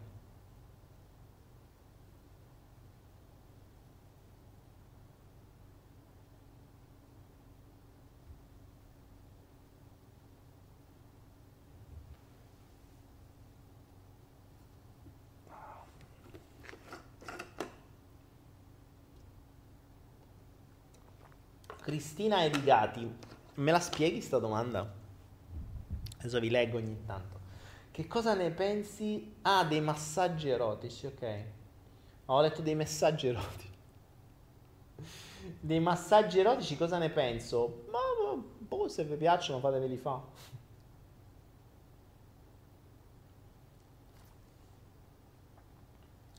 Matteo Serraglia. Eh, Matteo Serraglia, punizioni che possiamo auto-infliggerci veloci e dolorose.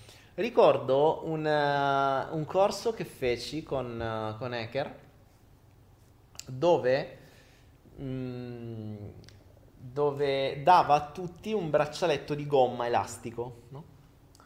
Un elastico, vero e proprio un elastico di gomma, di quelli belli elastici ma che fanno male. E che cosa accadeva? L'esercizio era di uh, ogni volta che tu mostravi o, pensa- o avevi un pensiero negativo vers- dentro di te, ti dovevi autopunire dandoti una botta con questo braccetto. Quindi tiravi sta molla, pam, e la lasciavi. Faceva un male porco. Veramente faceva un male porco. E ti posso garantire che dopo un po', con un braccetto del genere, con, con col, col polso che ti diventa viola, cioè che comincia a uscire il sangue, minchia, prima di pensare qualcosa per la serie io non valgo, io non riesco, io non faccio, tu ci pensavi due volte. Perché sapevi già che dopo, pam, devi dar lì, poi già ti faceva male, già avevi le piaghe Cazzo, no, valgo, valgo, valgo, vai tranquillo che valgo. Quello è un, mo- è un modo. È un modo. Fabiana fai la fustigazione. Beh, se ci pensi, la fustigazione esempio era uno dei metodi di utilizzo dei, dei vari preti, no? Sui pensieri, sulle cose. Kate Madi dice pubblicherai altri video sul demotivatore. Eh, Kate, quando avrò qualcosa su cui demotivarvi, volentieri. Cioè, ne avrei, vole... ne avrei più di una. Eh? Oh. Ah, tra un po', tra un po', tra un po', è vero, è vero, è vero. Tra un po' ne farò uno, sto preparando una cosa sulla kinesiologia applicata che preparatevi perché vi smonto. Se qualcuno usa e, e, ed è un operatore di kinesiologia applicata, mh, mm, cancellatevi mia, dai miei amici perché saranno cazzi vostri.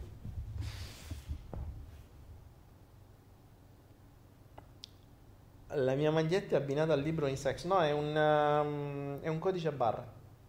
È un codice a barre che è, è un uomo che diventa un codice a barre.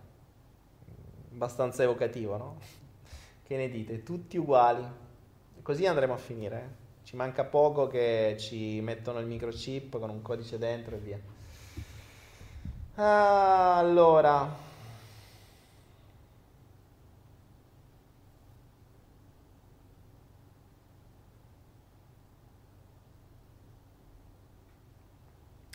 Cristina Rigati, volevo chiederti se può essere un tipo di lavoro e un tipo di massaggio che va contro la morale. Cristina, che cos'è la morale?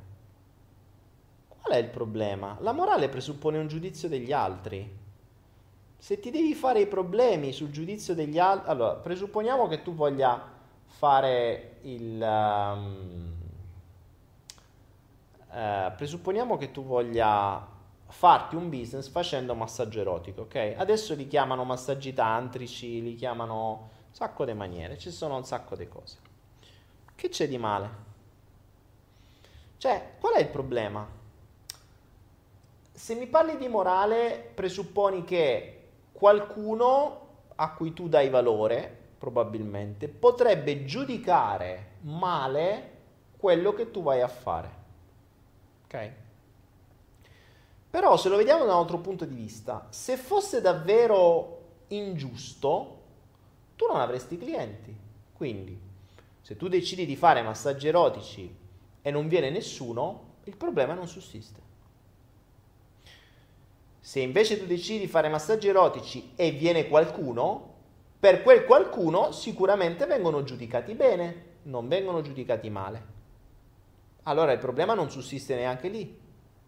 Forse il problema sussiste nel caso in cui qualcun altro lo venga a sapere. Qualcun altro che aveva un'aspettativa diversa su di te lo venga a sapere. A quel punto diventa un problema perché se tu dai valore al pensiero e alle aspettative e al giudizio di qualcun altro, il tuo obiettivo diventa fare quello che quel qualcun altro vuole che tu faccia. Quindi gli dai il potere assoluto sulla tua vita o su, comunque sul controllo delle tue azioni. Cosa che spesso e volentieri viene data ai genitori. I genitori dicono no, quello no, e tu non puoi fare più niente. I genitori dicono che quella è una setta, esci da quella setta. Sapete che io sono considerato una setta? Questa va, devo dire. Ah, l'avevo detta, l'avevo detta, forse qualcuno se l'è persa, ma questa è stata veramente fantastica. Allora, buona pa- tantissime persone, soprattutto i genitori o i compagni o le compagne di gente che mi segue, è convinto, ma c'è proprio, non io poi le vada alla testa sta cosa, che io sia una setta. Non, cioè, non che io sia capo di una setta, che sono proprio io la setta. Cioè, Daniele Pe è una setta. Io, cioè, io, mi vedete? Io sono una setta, ok? e vabbè, felice può sta, perché uno magari vede mezzo flow che ne so, chiappa giusto una mezza frase, giudica in base a una mezza frase e non alle 300 ore di formazione che do eh, a tutte le persone che hanno cambiato vita, che sono guarite, che eh, tutto quello che è successo, e la gente giudica, vabbè, sti cazzi, mm, mm, come, come, come, dicevo prima a Cristina, Cristina giusto? Ehm, ehm, non è un problema mio, Cristina adesso ha scritto un'altra cosa, ma poi ti rispondo, Cristina. Quindi è del giudizio degli altri, sti cazzi. Ma quando il giudizio degli altri su qualcosa di ridicolo, perché non hanno visto neanche niente, va ad influenzare la vita di altre persone, eh, lì è la tua scelta. È la tua scelta se, ehm, se continuare la tua vita dandola in mano a queste persone che decidono per te, su dei giudizi effimeri perché sono ridicoli? Oppure no? Sapete che c'è, c'è, qualche genitore o qualche ragazzo o ragazza che, con i compagni, compa, che mm, mi voleva denunciare per plagio. Mi voleva denunciare per plagio, non si sa perché.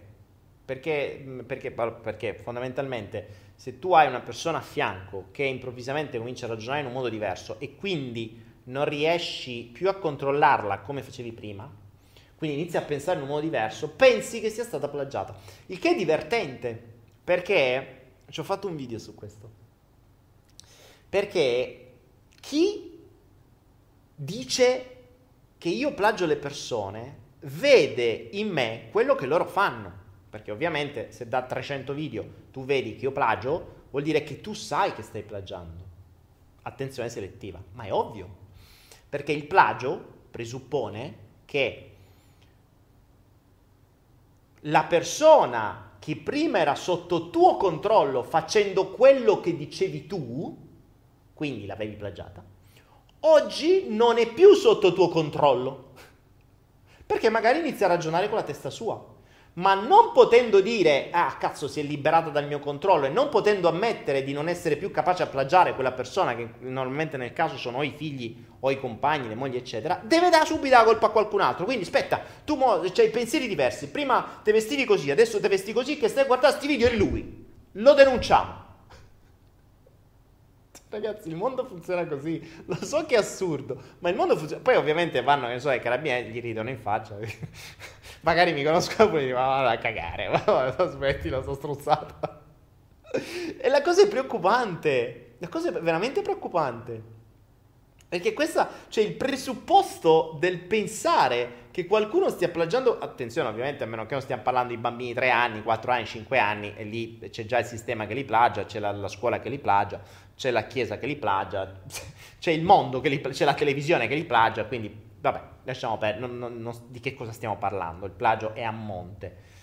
Ma nelle persone grandi e vaccinate è, è fantastica sta cosa, perché il presupposto è cazzo sta sfuggendo dal mio plagio. Vediamo chi è che mi sta fottendo. Quindi entra chi ce l'ha più lungo e dice no, no, no, io devo rientrare subito nel mio plagio. Vado via, devo mandare subito i concorrenti. Tu stai guardando questa cosa? Via, te lo tolgo. Non ti guarda più, via, sparisci. è bellissima questa cosa. E poi la cosa, la cosa, fantastica è stata quando sono tornato giù dai miei, mi pare che è stato male, e ho avuto modo di stare con mia madre, no? E mia madre a un certo punto io cercavo di farle notare determinati comportamenti assolutamente disfunzionali e negativi per lei, perché poi la porterà a stare sempre peggio, quindi mm, cercavo di darle una mano a mio modo, ma si sa, i, i, figli non possono aiutare i genitori, non c'è speranza, cioè c'è qualcosa nel genitore intrinseco che il genitore ha ragione e il figlio eh, ha torto, cioè a prescindere. Il genitore sa di più, solo perché è genitore. Che non è esattamente così, perché posso capirlo quando, quando, In realtà non è che sai di più, cioè quando io sono piccolo, tu hai più esperienza di me e quindi di sicuro qualcosa mi puoi insegnare, ma quando io sono grande, se io ho fatto più esperienza di te, permettimi che forse qualcosa, e soprattutto ho ottenuto più risultati, permettimi che posso darti qualche consiglio? No, non esiste, nel genitore è a prescindere. Quindi, dopo tre giorni che facevano cosa a mia madre, a un certo punto mia madre si incazza e dice Ah, non ti riconosco più. Eh, tu non sei più quello che conoscevo. Tu adesso cioè, tu, tu stai dentro una setta. E quando mia madre ha detto a me che io sto dentro una setta, gli ho detto a posto, siamo arrivati. ho detto no, no, forse ti è sfuggito qualcosa, sono io la setta. per la maggior parte del mondo io sono la setta. Adesso che fai? Mi, mi, togli il potere, mi dici che io sto dentro la setta di qualcun altro. No, cazzo. non lo facciamo dire in giro sta cosa. Ah, Dio boh.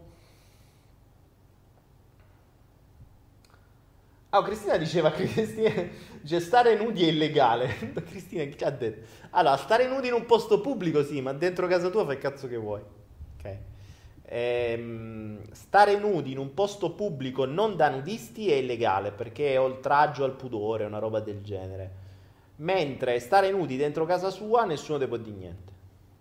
Nessuno ti può dire niente. Se mi esci sul balcone e qualcuno ti vede, potrebbero dire che è oltraggio al pudore. ma finché... Questo è il, l'oltraggio al pudore è il motivo per cui quando... Adesso non so se ancora si fa, però ai nostri tempi, quando si trombava in giro e c'avevamo solo la macchina e stavi in un posto tipo, che ne so, ti mettevi davanti al mare, ci mettevi i giornali attorno, che da un, da un, da un punto di vista è non voglio che gli altri mi vedano quello che sto facendo, ma da un altro punto di vista, se te viene la polizia, non può dire che è oltraggio al pudore perché non si vedeva niente. Cioè, macchina è la mia, è una mia proprietà, faccio il cazzo che voglio. Se invece si vede fuori, c'ha ragione. Quindi... Ah, Giuseppe Giarradana mi chiede che cosa ne pensi del cloud mining. No, roba criptovalute, denaro e cose varie. Facciamo, faremo un corso, cioè faremo un flow denaro a parte. Ricominciamo, vediamo se riesco la settimana prossima. Vediamo un po'. Alezzina penna diventa il nuovo Crozza. Eh, se continua a perdere i capelli, sì, eh. Tra un po'. Di... No, no, no. No, quale Crozza? Quale? No, non sono così bravo come comico. Non ho degli autori così bravi. Eh, non ho uno studio televisivo. Io lo faccio dentro casa. Lo faccio per divertirmi e basta e c'ho quello. Al massimo posso diventare il nuovo messia di quello. Questo sì. Ah.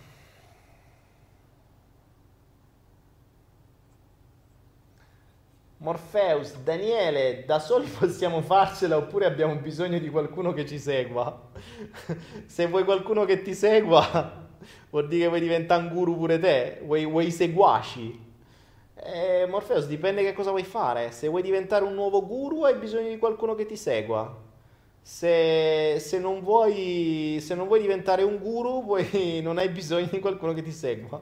Oppure se vuoi diventare un modello, oppure se vuoi diventare un influencer, oppure diventare uno figo su Instagram, hai bisogno di seguaci. Eh.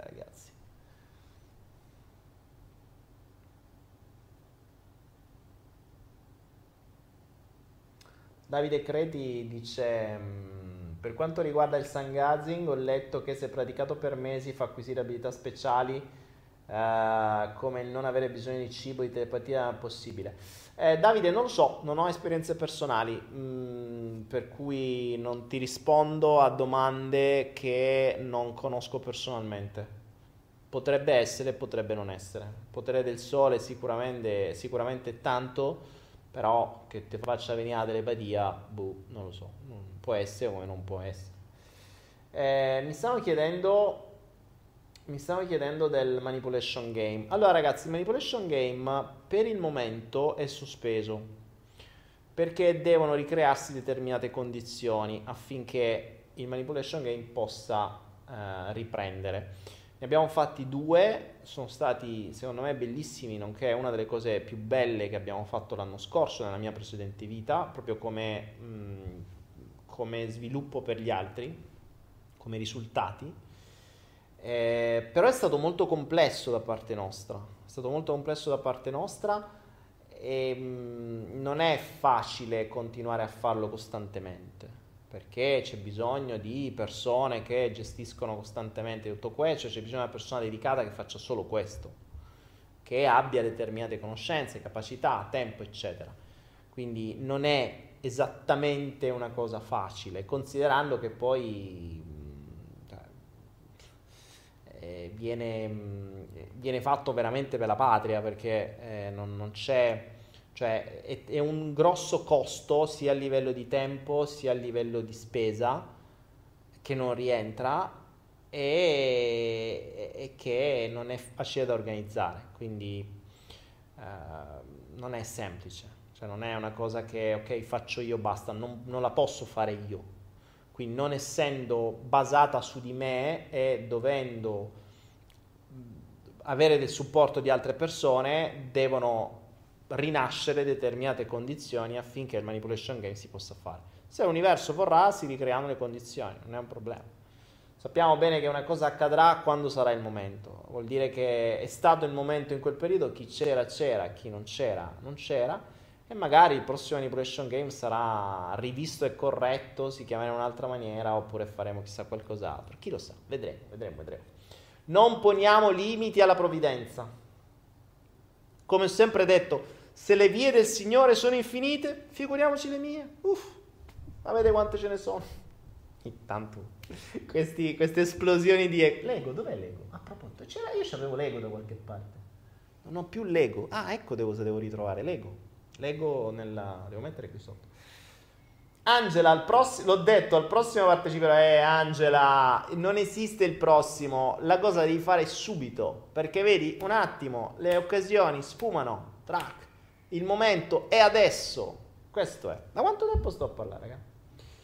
Da quanto tempo sto a parlare?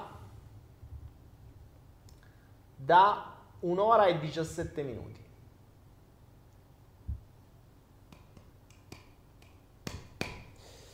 Michela Pentieri dice Mario Draghi è il grande pericolo per l'Italia. Eh, Michela, non lo so, non ho visto questa cosa di Mario Draghi. Stavo vedendo che c'è, ho visto che c'è qualche video in giro, ma non, non, mi, non è che mi interessi tanto di politica. Tanto, quando se leggi questi libri, La fabbrica manipolazione, il sex, neuroschiavi e compagni, capisci che è tutto irrilevante. Cioè, non è che questo è un pericolo, quell'altro no. È uguale. Quindi che sia Mario Draghi o che non sia Mario Draghi, il, um, il destino è, cioè quello che vogliono lo ottengono comunque.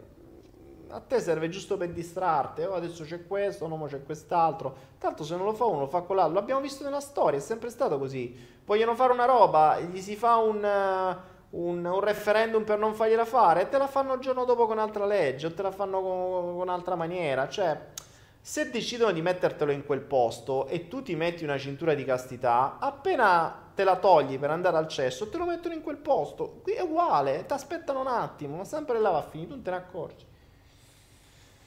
Che brutta metafora che ho usato.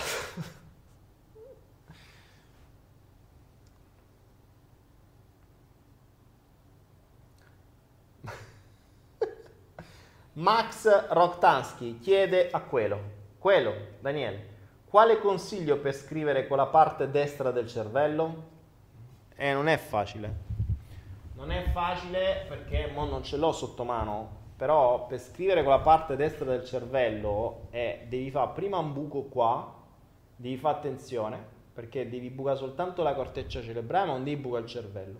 Poi devi metterti un abbiro dentro, facendo sempre attenzione, può fare un po' male, e poi una volta che hai messo la biro nella parte destra del cervello, devi cercare di capire come scrivere, cioè prendi il foglio, lo metti qua e cominci a scrivere, muovendo la testa e lì stai scrivendo con la parte destra del cervello. È un po' complicata come cosa, però se proprio ci tieni, ci puoi riuscire. Fatti aiutare, soprattutto col, quando ti trapani. Questa è la risposta di quello. La risposta di quello ha generato una donazione di Domi Scafetta di ben 2,29 euro. Grazie Domi. A proposito di donazioni, prendo la donazione al balzo dicendo che quello, se volete fare una donazione a me o a lui, potete farla qui sopra, guardate, c'è scritto, fai una donazione ora, www.donazioni.me e potete fare una donazione con PayPal, con carta di credito, con le criptovalute, qualunque tipo di criptovaluta, va bene, accettiamo tutto. Uh, un sacco di sale, pasto, un pacco di tofu, quello che volete, eh, si accetta tutto. Poi se non sappiamo noi lo diamo a qualcun altro, non c'è problema.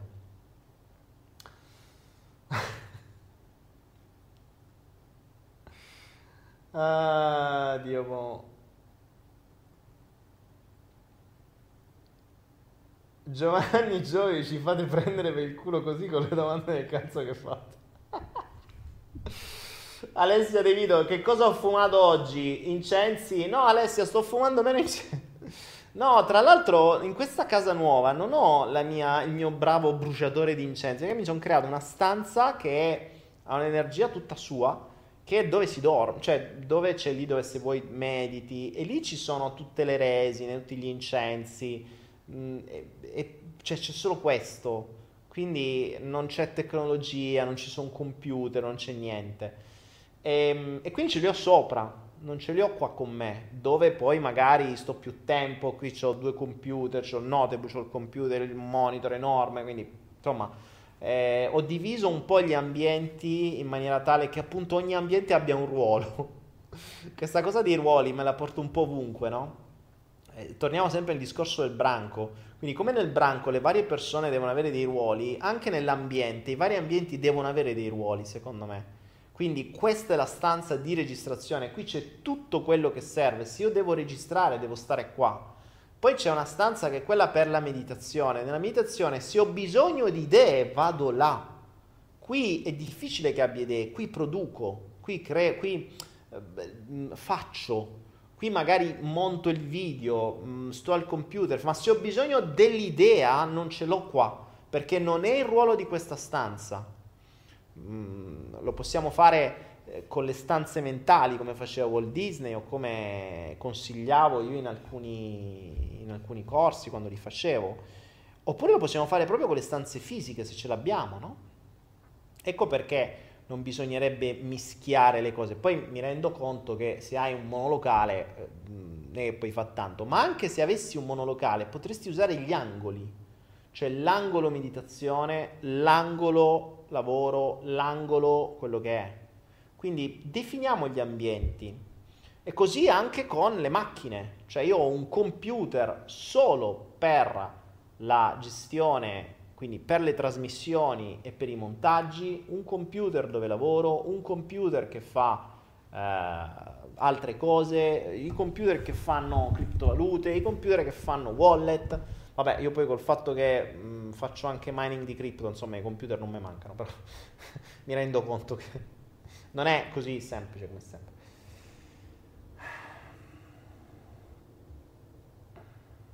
Morpheus, Morpheus, ma io dico, Morpheus dice, ma quando dormi spegni tutto? Assolutamente sì, assolutamente sì.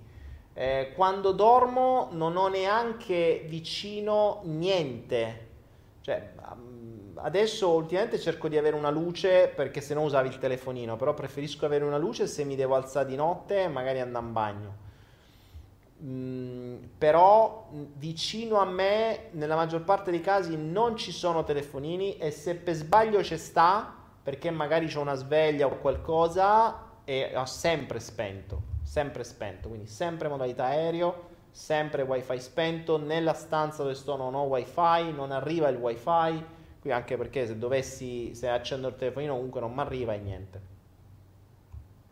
Cerco di non usare, cerco, i miei computer sono collegati tu, tutti a rete, quindi tutti a cavi di rete. Lo so che sono scomodi, eh, però quando posso preferisco non usare il wifi e usare la rete.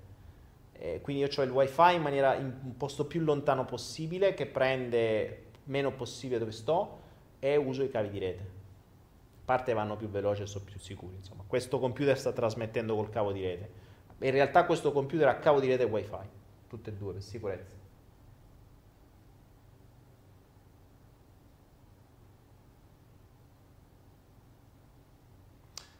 Vediamo, vediamo, vediamo qualche altra domanda.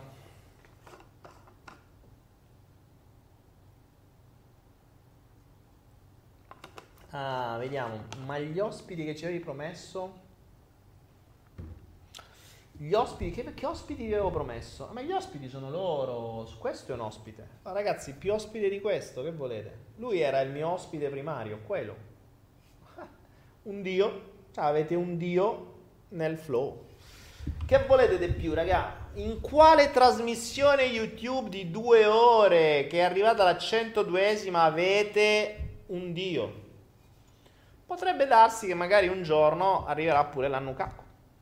Chi può dire? E da un po' mi ha abbandonato, bastardo, eh, non mi manda più le sue intuizioni. Chi può dire? Vediamo. Quanti dati ci prendono i nostri telefoni? Matteo, tanti, tanti. Il tuo telefono, se tu guardassi, ehm, se tu guardassi l'utilizzo della, della banda e dei dati trasmessi senza che fai niente è enorme. Tu prova, ci sono le applicazioni che vedono quanti i dati che trasmettono entrano. Tu guarda, non stai facendo niente e vedi quanta roba trasmette il telefono. E tu dici, ma che sta trasmettendo? Per non dire il computer, il computer trasmette il mondo. Perché i telefoni, bene o male, la banda adesso ancora può essere a pagamento perché comunque sia c'è i giga illimitati, cioè c'è i giga limitati ma diventano sempre di più. I computer con la DSL, ciao, trasmettono tutto, tutto. Ormai i televisori trasmettono quello che dici, trasmettono il mondo. Tutto trasmettono.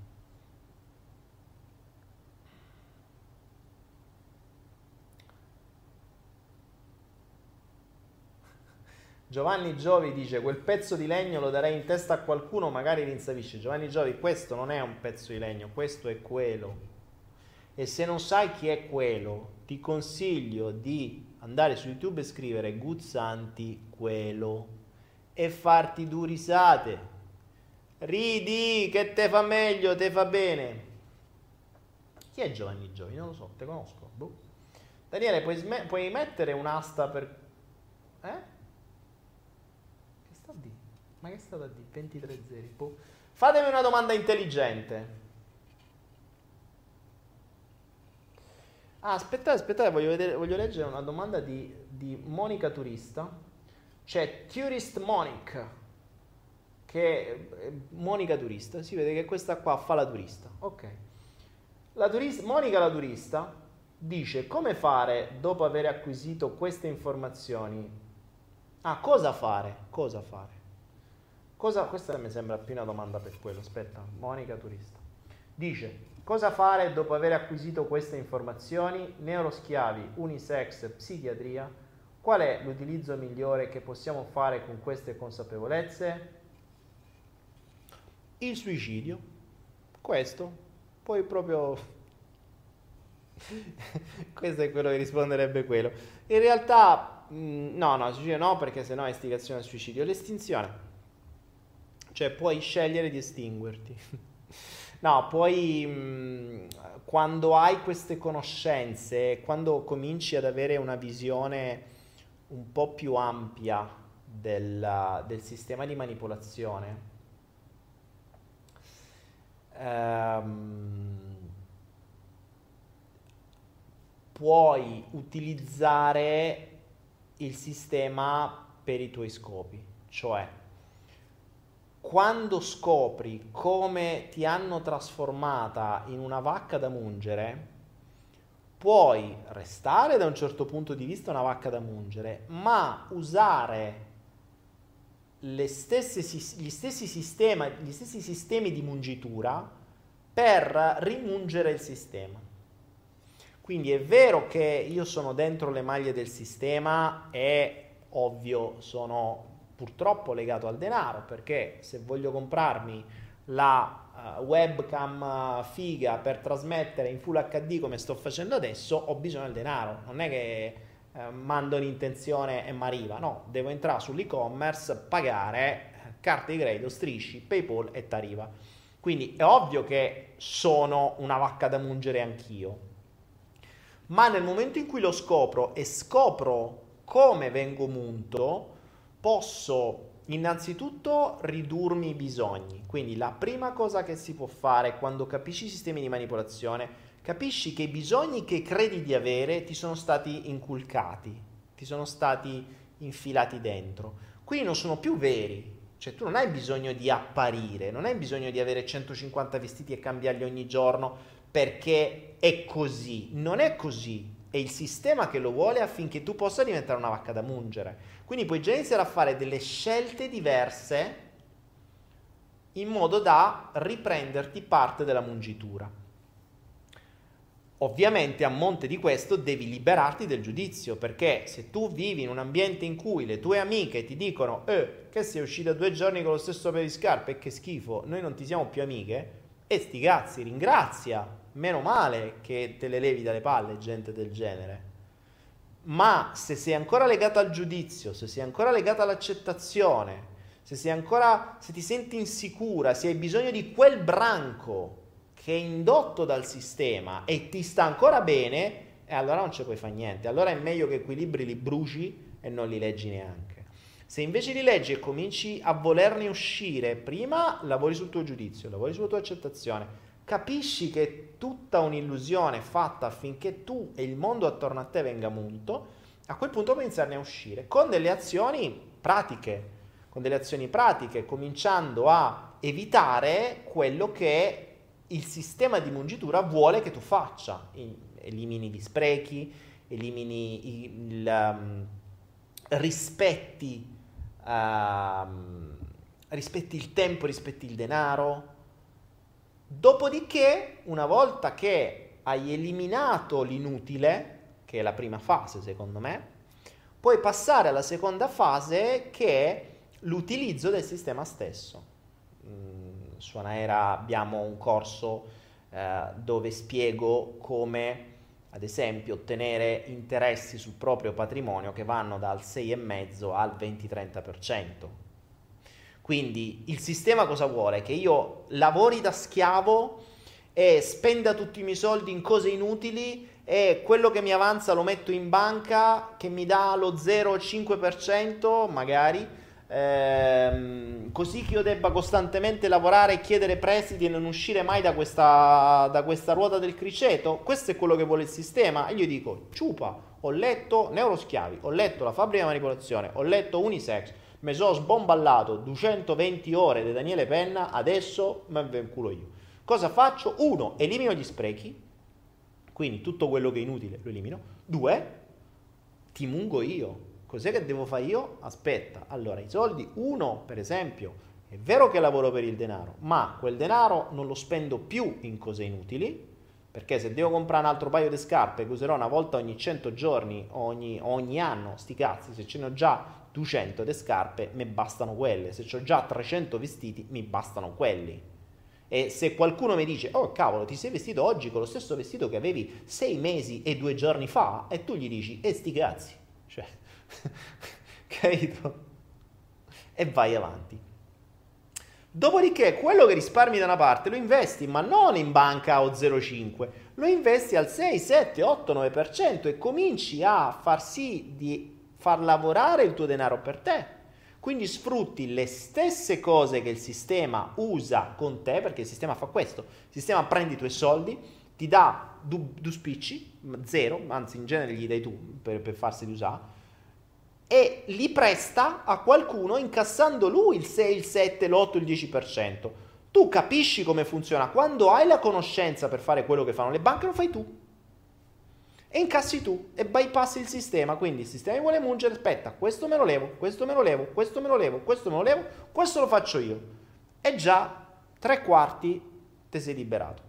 Ovvio non ti potrai mai liberare, ma se permetti, sto nel sistema, ma lo uso con le stesse regole, o meglio, cerco di capire le sue regole. E le regole sono scritte, cioè le regole se cominci a leggere meglio, quindi in, intrecci tutto, tutta la storia della manipolazione, intrecci quello che ti dico io, che hai trovato nei flow, eh, i vari sproni, le 20 regole, i vari corsi, tutto quello che ti do, intrecci le criptovalute, intrecci le, mm, il, il, i cover up, cioè quelle cose che ti fanno credere ma che non sono quelle, le strategie di massa, l'obiettivo globale, ehm, tutta una serie di cose che trovi, se cominci a intrecciarle tutte, è ovvio che devi essere presente, devi leggere capire, cioè non è che devi leggere come un romanzo, eh? devi cominciare a unire i puntini, quindi la testa deve essere presente. Fatto tutto questo, puoi crearti tu una tua strategia ed è una strategia non per uscire dal sistema, non per cambiare il sistema, non per fottere il sistema, ma bensì per usare il sistema.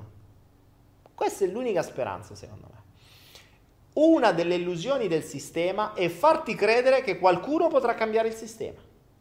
E te l'ha messo il sistema. Capisci? Cioè, se io ti dico, pensa che, pensate che il, um, l'illusione di poter cambiare una cosa è il mezzo migliore per distrarti dall'usare quella cosa. L'esempio è semplice. Se io ti dessi questo mouse e ti dico questo non funziona, è sbagliato, riparalo. Soltanto con questa induzione hm, tu inizieresti a dire, oh, questo mouse non funziona, aspetta, fammi vedere, allora aspetta, mi muovo, no, questo però così funziona, così, chissà che cos'è che non funziona, aspetta, mo lo devo smontare, e lo smonti, e lo rimonti, e lo fai, e fai le prove, attacchi i tester, e fai in test, e fai in altro, e fai in altro, e fai in altro ancora, ci perdi mesi per capire perché questo mouse non funziona. E te l'hanno detto loro. In realtà, se non ti avessero detto niente e ti avessero dato questo mouse così com'è, tu l'avresti preso e dici, ah figo, me lo uso. E da quel giorno in poi avresti avuto un mouse nuovo fighissimo, che tra l'altro fa click ma non si sente, questi sono i mouse unclicked, sentite? Il click non si sente rispetto ai mouse veri, ai, ai mouse quegli altri, anche questo Logitech. E, ehm, e lo avresti usato.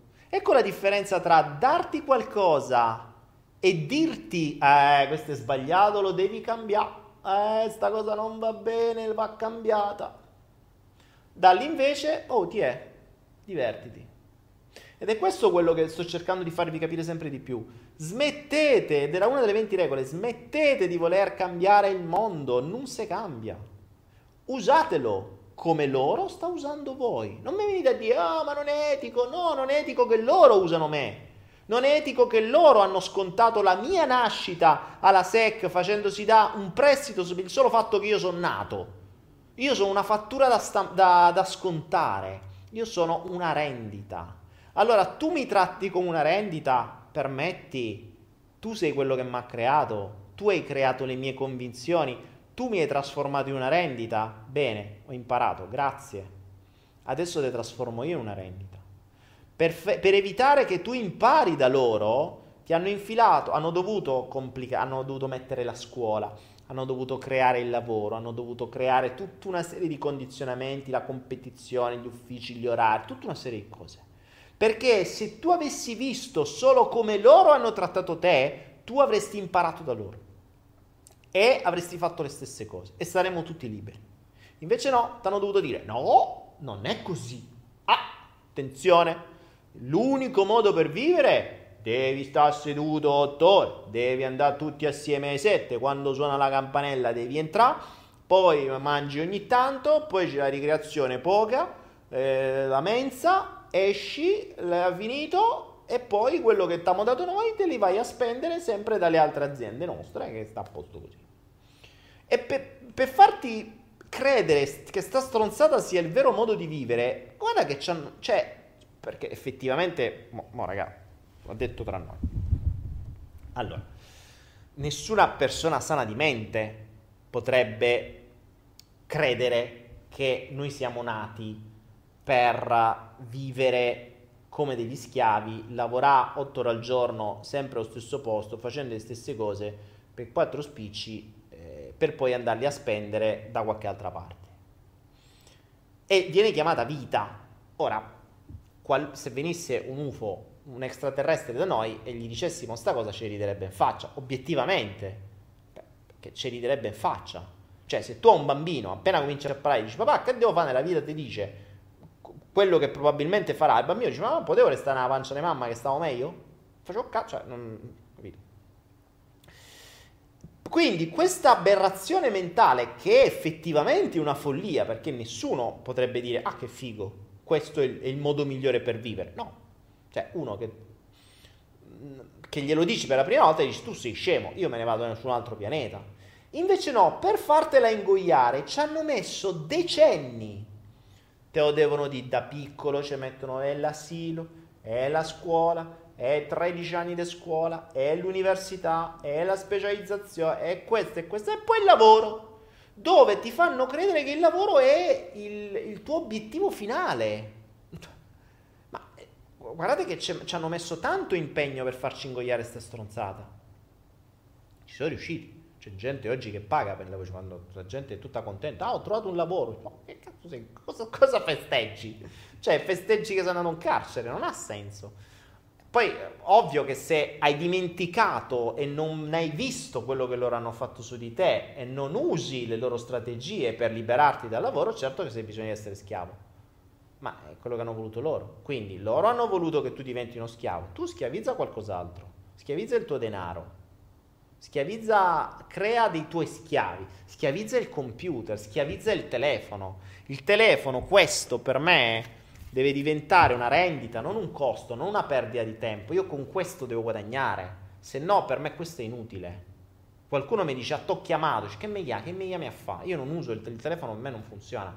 non provate a chiamarmi, non mandate messaggi vocali, non vi rispondo perché è sempre silenziato. Questo per me è uno strumento di rendita, non è uno strumento di cazzeggio. Io qui sopra testo software, faccio operazioni, ehm, guadagno con questo, non perdo tempo e denaro.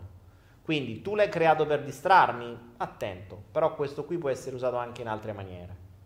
La scelta di come lo utilizzo è la mia. Se il mio focus è perdere tempo, lo userò per perdere tempo. Se il focus è liberarmi dalla schiavitù del denaro e diventare libero finanziariamente, questo lo uso per altro. E questo è un ottimo strumento.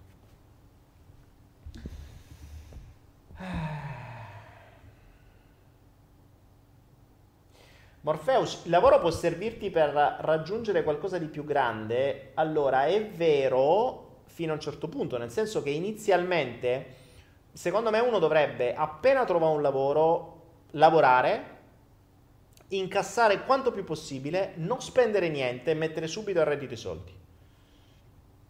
Cosa che in realtà è l'opposto, perché uno appena lavora e piede i soldi se li sputtana tutti. E allora devi continuare a lavorare.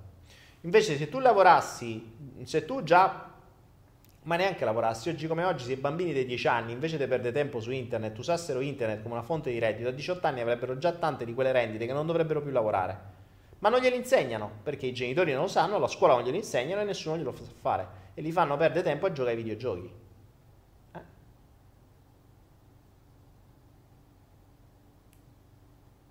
Alice dice io faccio il lavoro che mi piace e ringrazio tutti i giorni per questa magia della vita. No Alice, allora, che fai il lavoro che ti piace, allora se fai il lavoro che ti piace non lo chiamare lavoro. Perché il lavoro in genere è qualcosa che non ti piace. Quindi io faccio quello che mi piace, anch'io faccio quello che mi piace. Infatti ogni tanto mi capita di dover fare cose che non mi piace, quello lo chiamo lavoro. Cioè se devo, che ne so, fare un qualcosa, vedi, risolvere un problema, un software, che è una cosa che mi spacca le scatole, quello per me è lavoro, quello mi pesa, ma se faccio quello che mi piace non mi pesa mai, questo per me non è un lavoro, sto qua alle tre di notte a parlare con voi, per me è un divertimento. Per questo che se volete, visto che non è un lavoro, potete fare una donazione qui su Sostieni i miei progetti www.donazioni.me che è sempre ben gradito.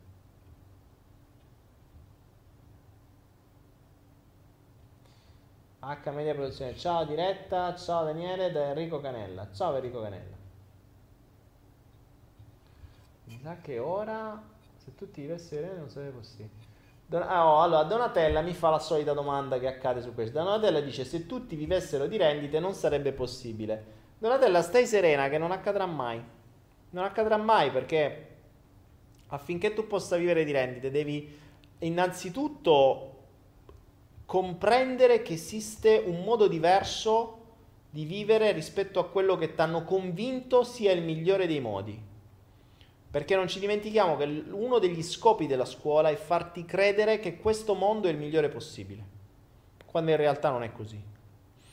Quando superi questo, ed è già una piccola nicchia di persone che arriva a mettere in dubbio quello che la scuola ci ha infilato in testa, perché ricorda che la scuola non ti infila conoscenze, ti dà una forma mentis.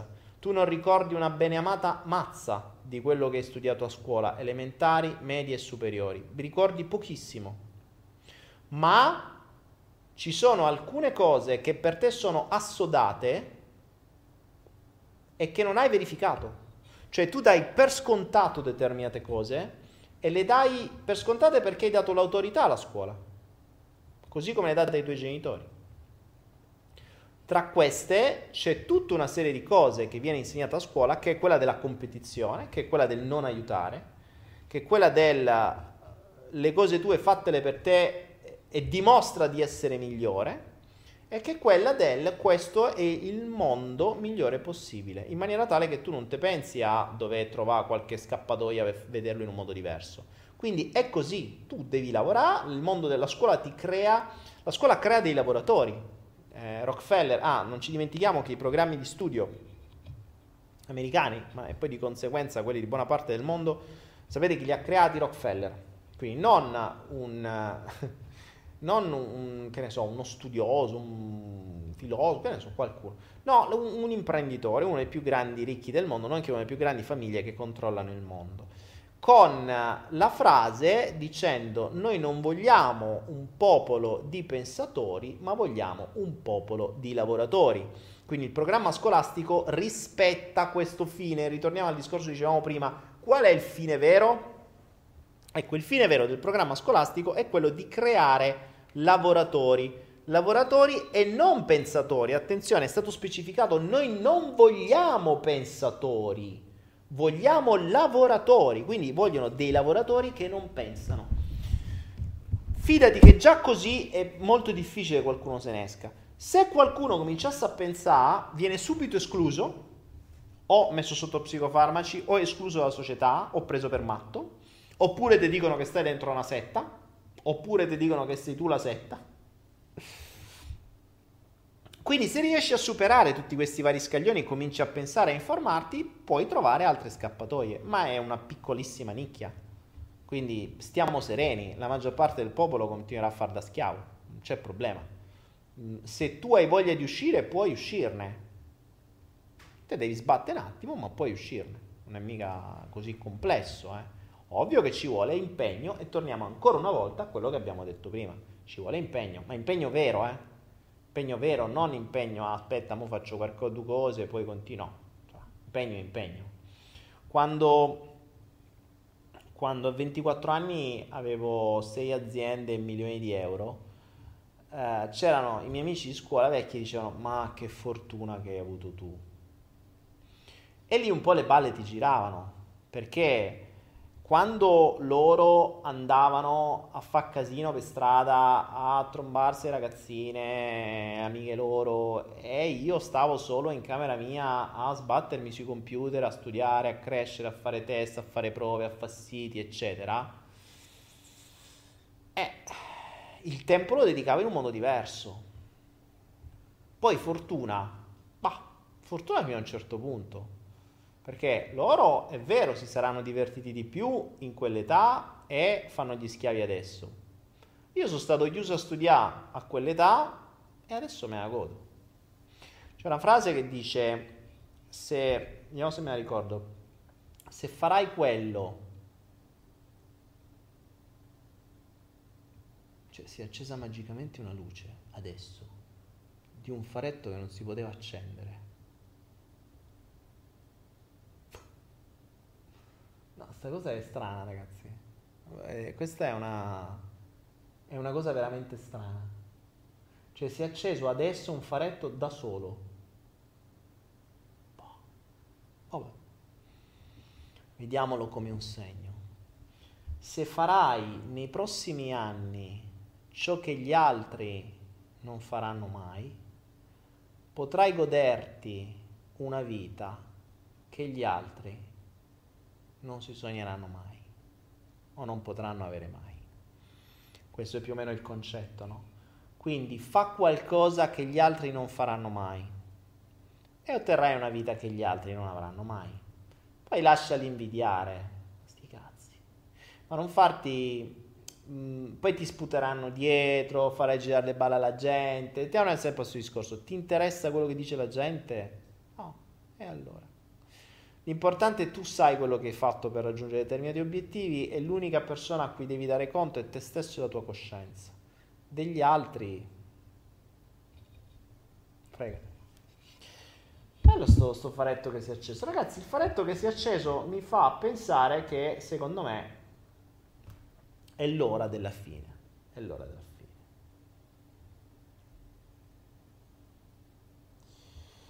È l'ora della fine. Vediamo un po', leggo qualche altra domanda, bevo un po' d'acqua e poi andiamo verso la chiusura. Questo faretto che si è acceso, devo capire.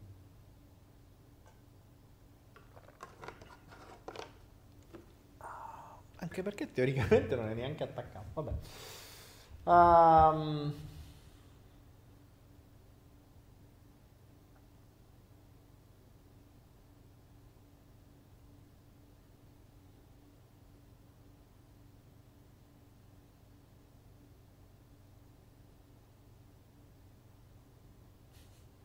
Dice, mi sei illuminato.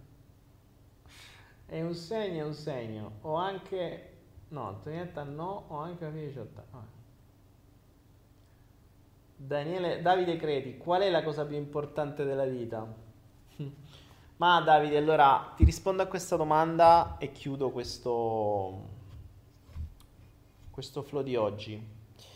Qual è la cosa più importante della vita? Questa la potremmo far diventare una perla, anche se l'ho detto mille volte.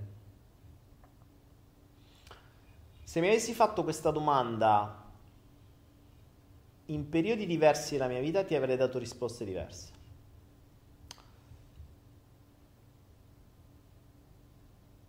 Prima ti avrei detto il successo, gli obiettivi, uh, ti avrei detto il denaro, ti avrei detto il sesso nei vari periodi della mia vita. Ti avrei detto, poi ti avrei detto l'aiutare gli altri in un altro periodo della mia vita. Poi ti avrei detto mm, il sapere cosa vuoi e ottenerlo in un altro periodo della mia vita. Oggi ti dico che l'unica cosa vera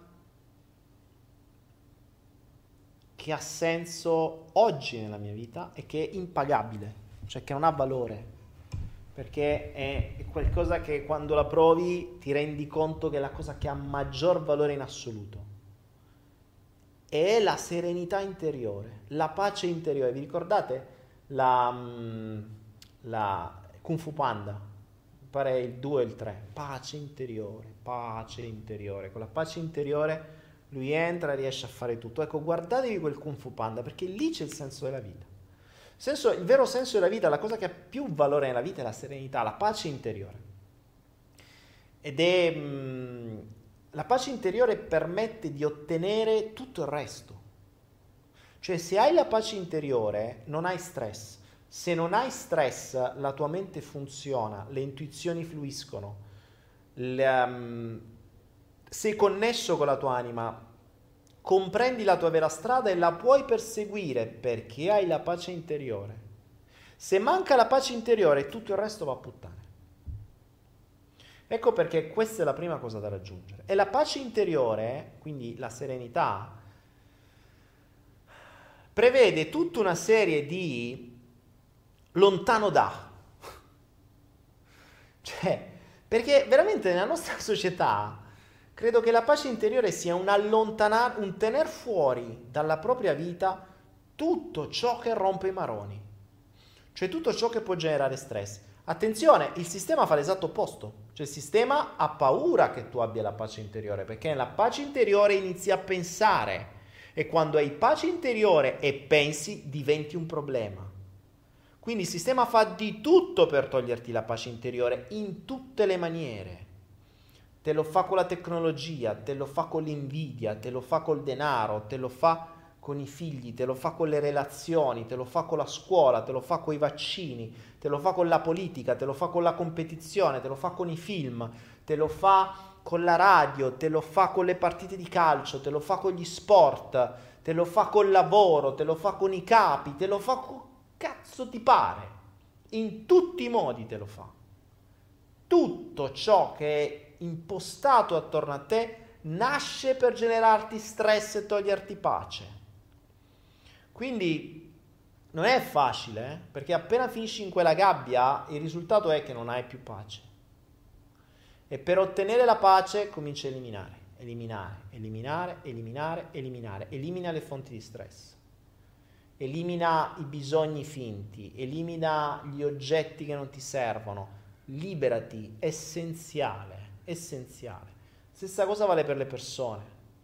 Cioè, se una persona ti rendi conto che ti diventa una fonte di stress, che magari non lo è, sbeccate una di quelle di prima, vi dicevo che c'è l'esclusione, che prima l'accettazione e quindi ti diventa una fonte di serenità, poi gli parte l'esclusione e diventa una fonte di stress.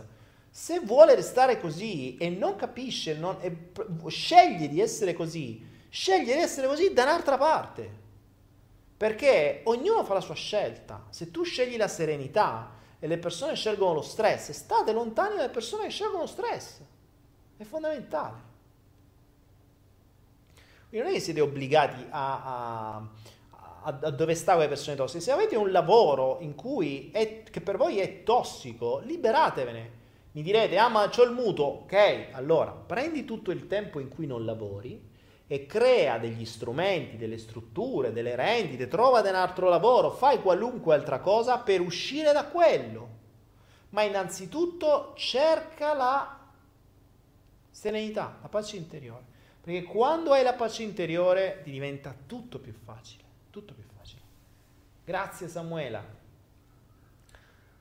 Questo è importante. Infatti io l'ho visto quando la perdo la pace interiore per qualche cosa, si sgancia tutto, si stacca tutto, le intuizioni si fermano, non ho più voglia di creare, i progetti si fermano, eh, la voglia di, di, di, di, evolvere, la voglia di studiare, si spegne tutto, si spegne tutto. Ecco perché dico non ha valore, perché non c'è niente che possa avere maggior valore della pace interiore, perché dietro la pace interiore c'è la vera evoluzione.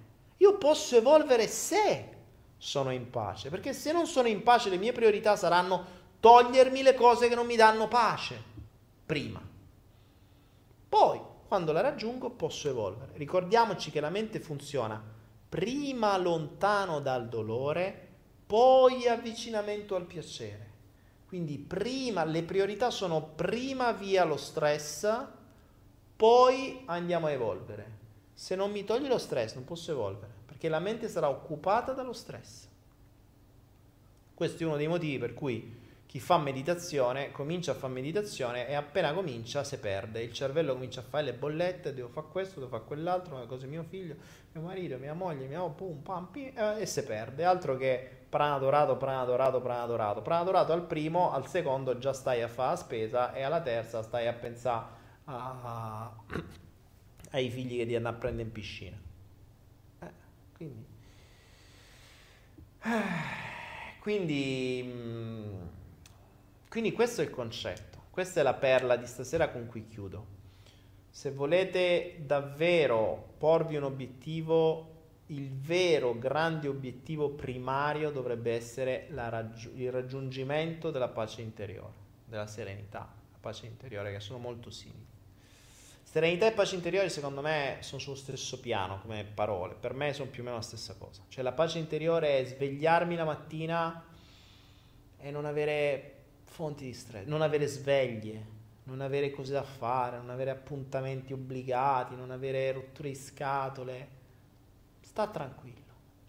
E in quella condizione posso decidere, posso svegliarmi e dire ok, stamattina che faccio? Cosa mi piace fare oggi? Lo faccio e faccio quello che voglio. Se invece ho mille cose da fare perché le devo fare, non ho più pace e quindi non posso più scegliere io quello che è importante per me, quello che mi piace fare, ma sono costretto a spostare l'attenzione su altro che magari non è esattamente quello che voglio. E lì la pace me la sono già giocata. Questo vale appunto sia col lavoro, sia con le persone, sia con tutto quello che volete. Quindi questo è quello che secondo me è il vero obiettivo della vita da raggiungere ed è la cosa più importante oggi in questa mia vita, allo stato attuale, per quello che so, per quello che ho vissuto e per tutto quello che ho passato in questi 46 anni. 46 anni, sì.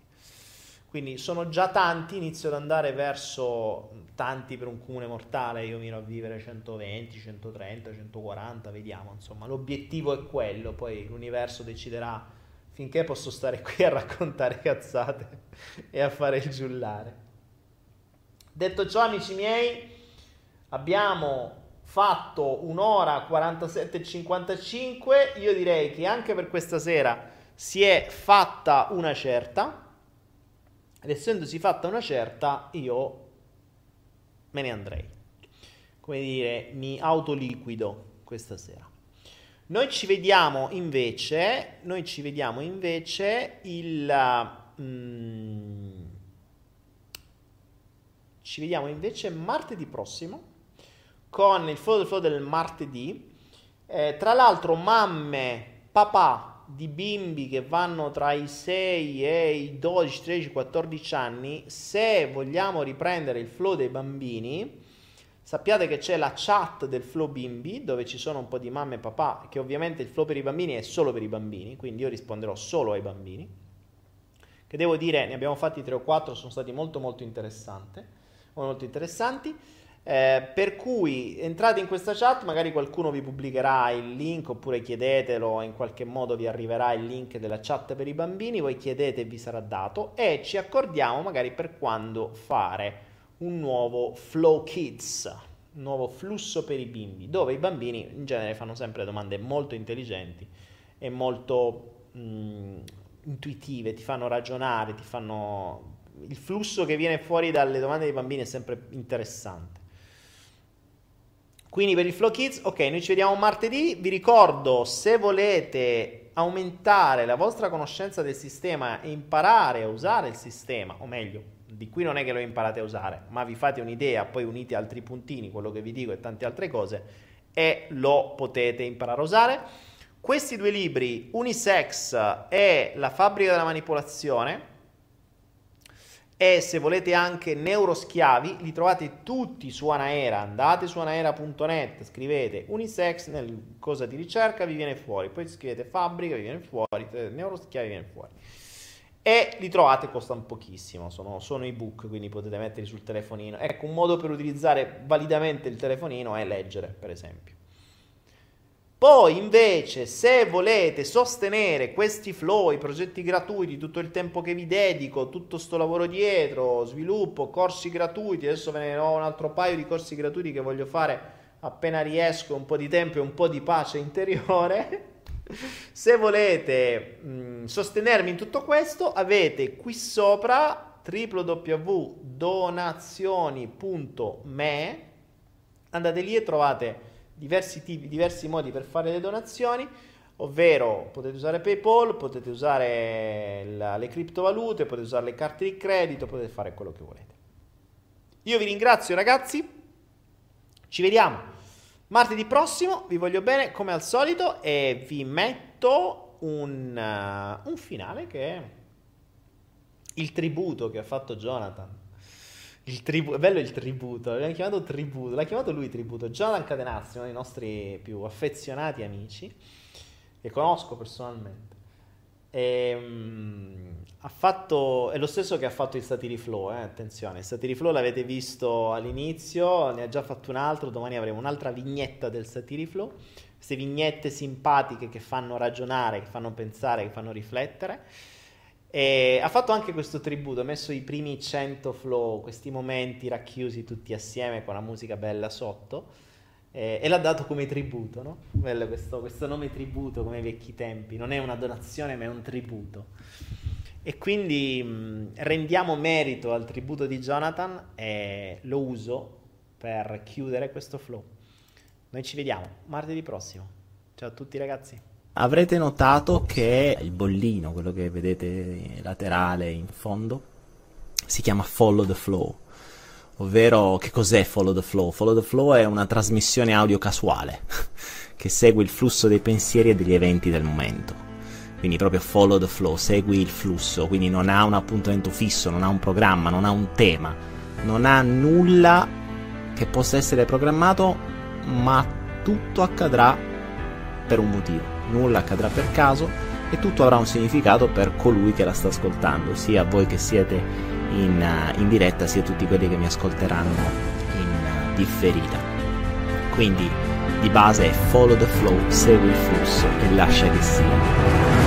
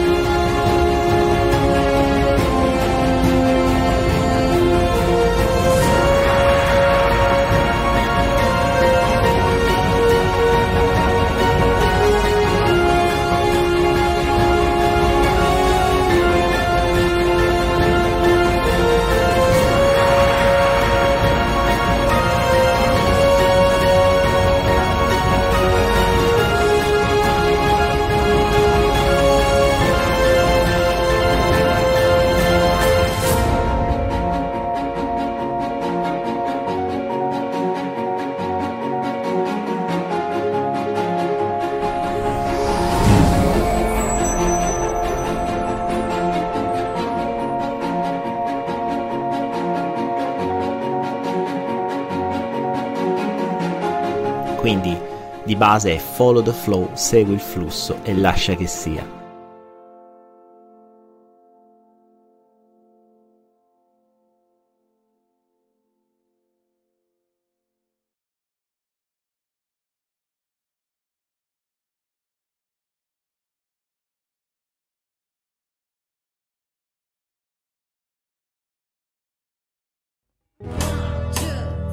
There's a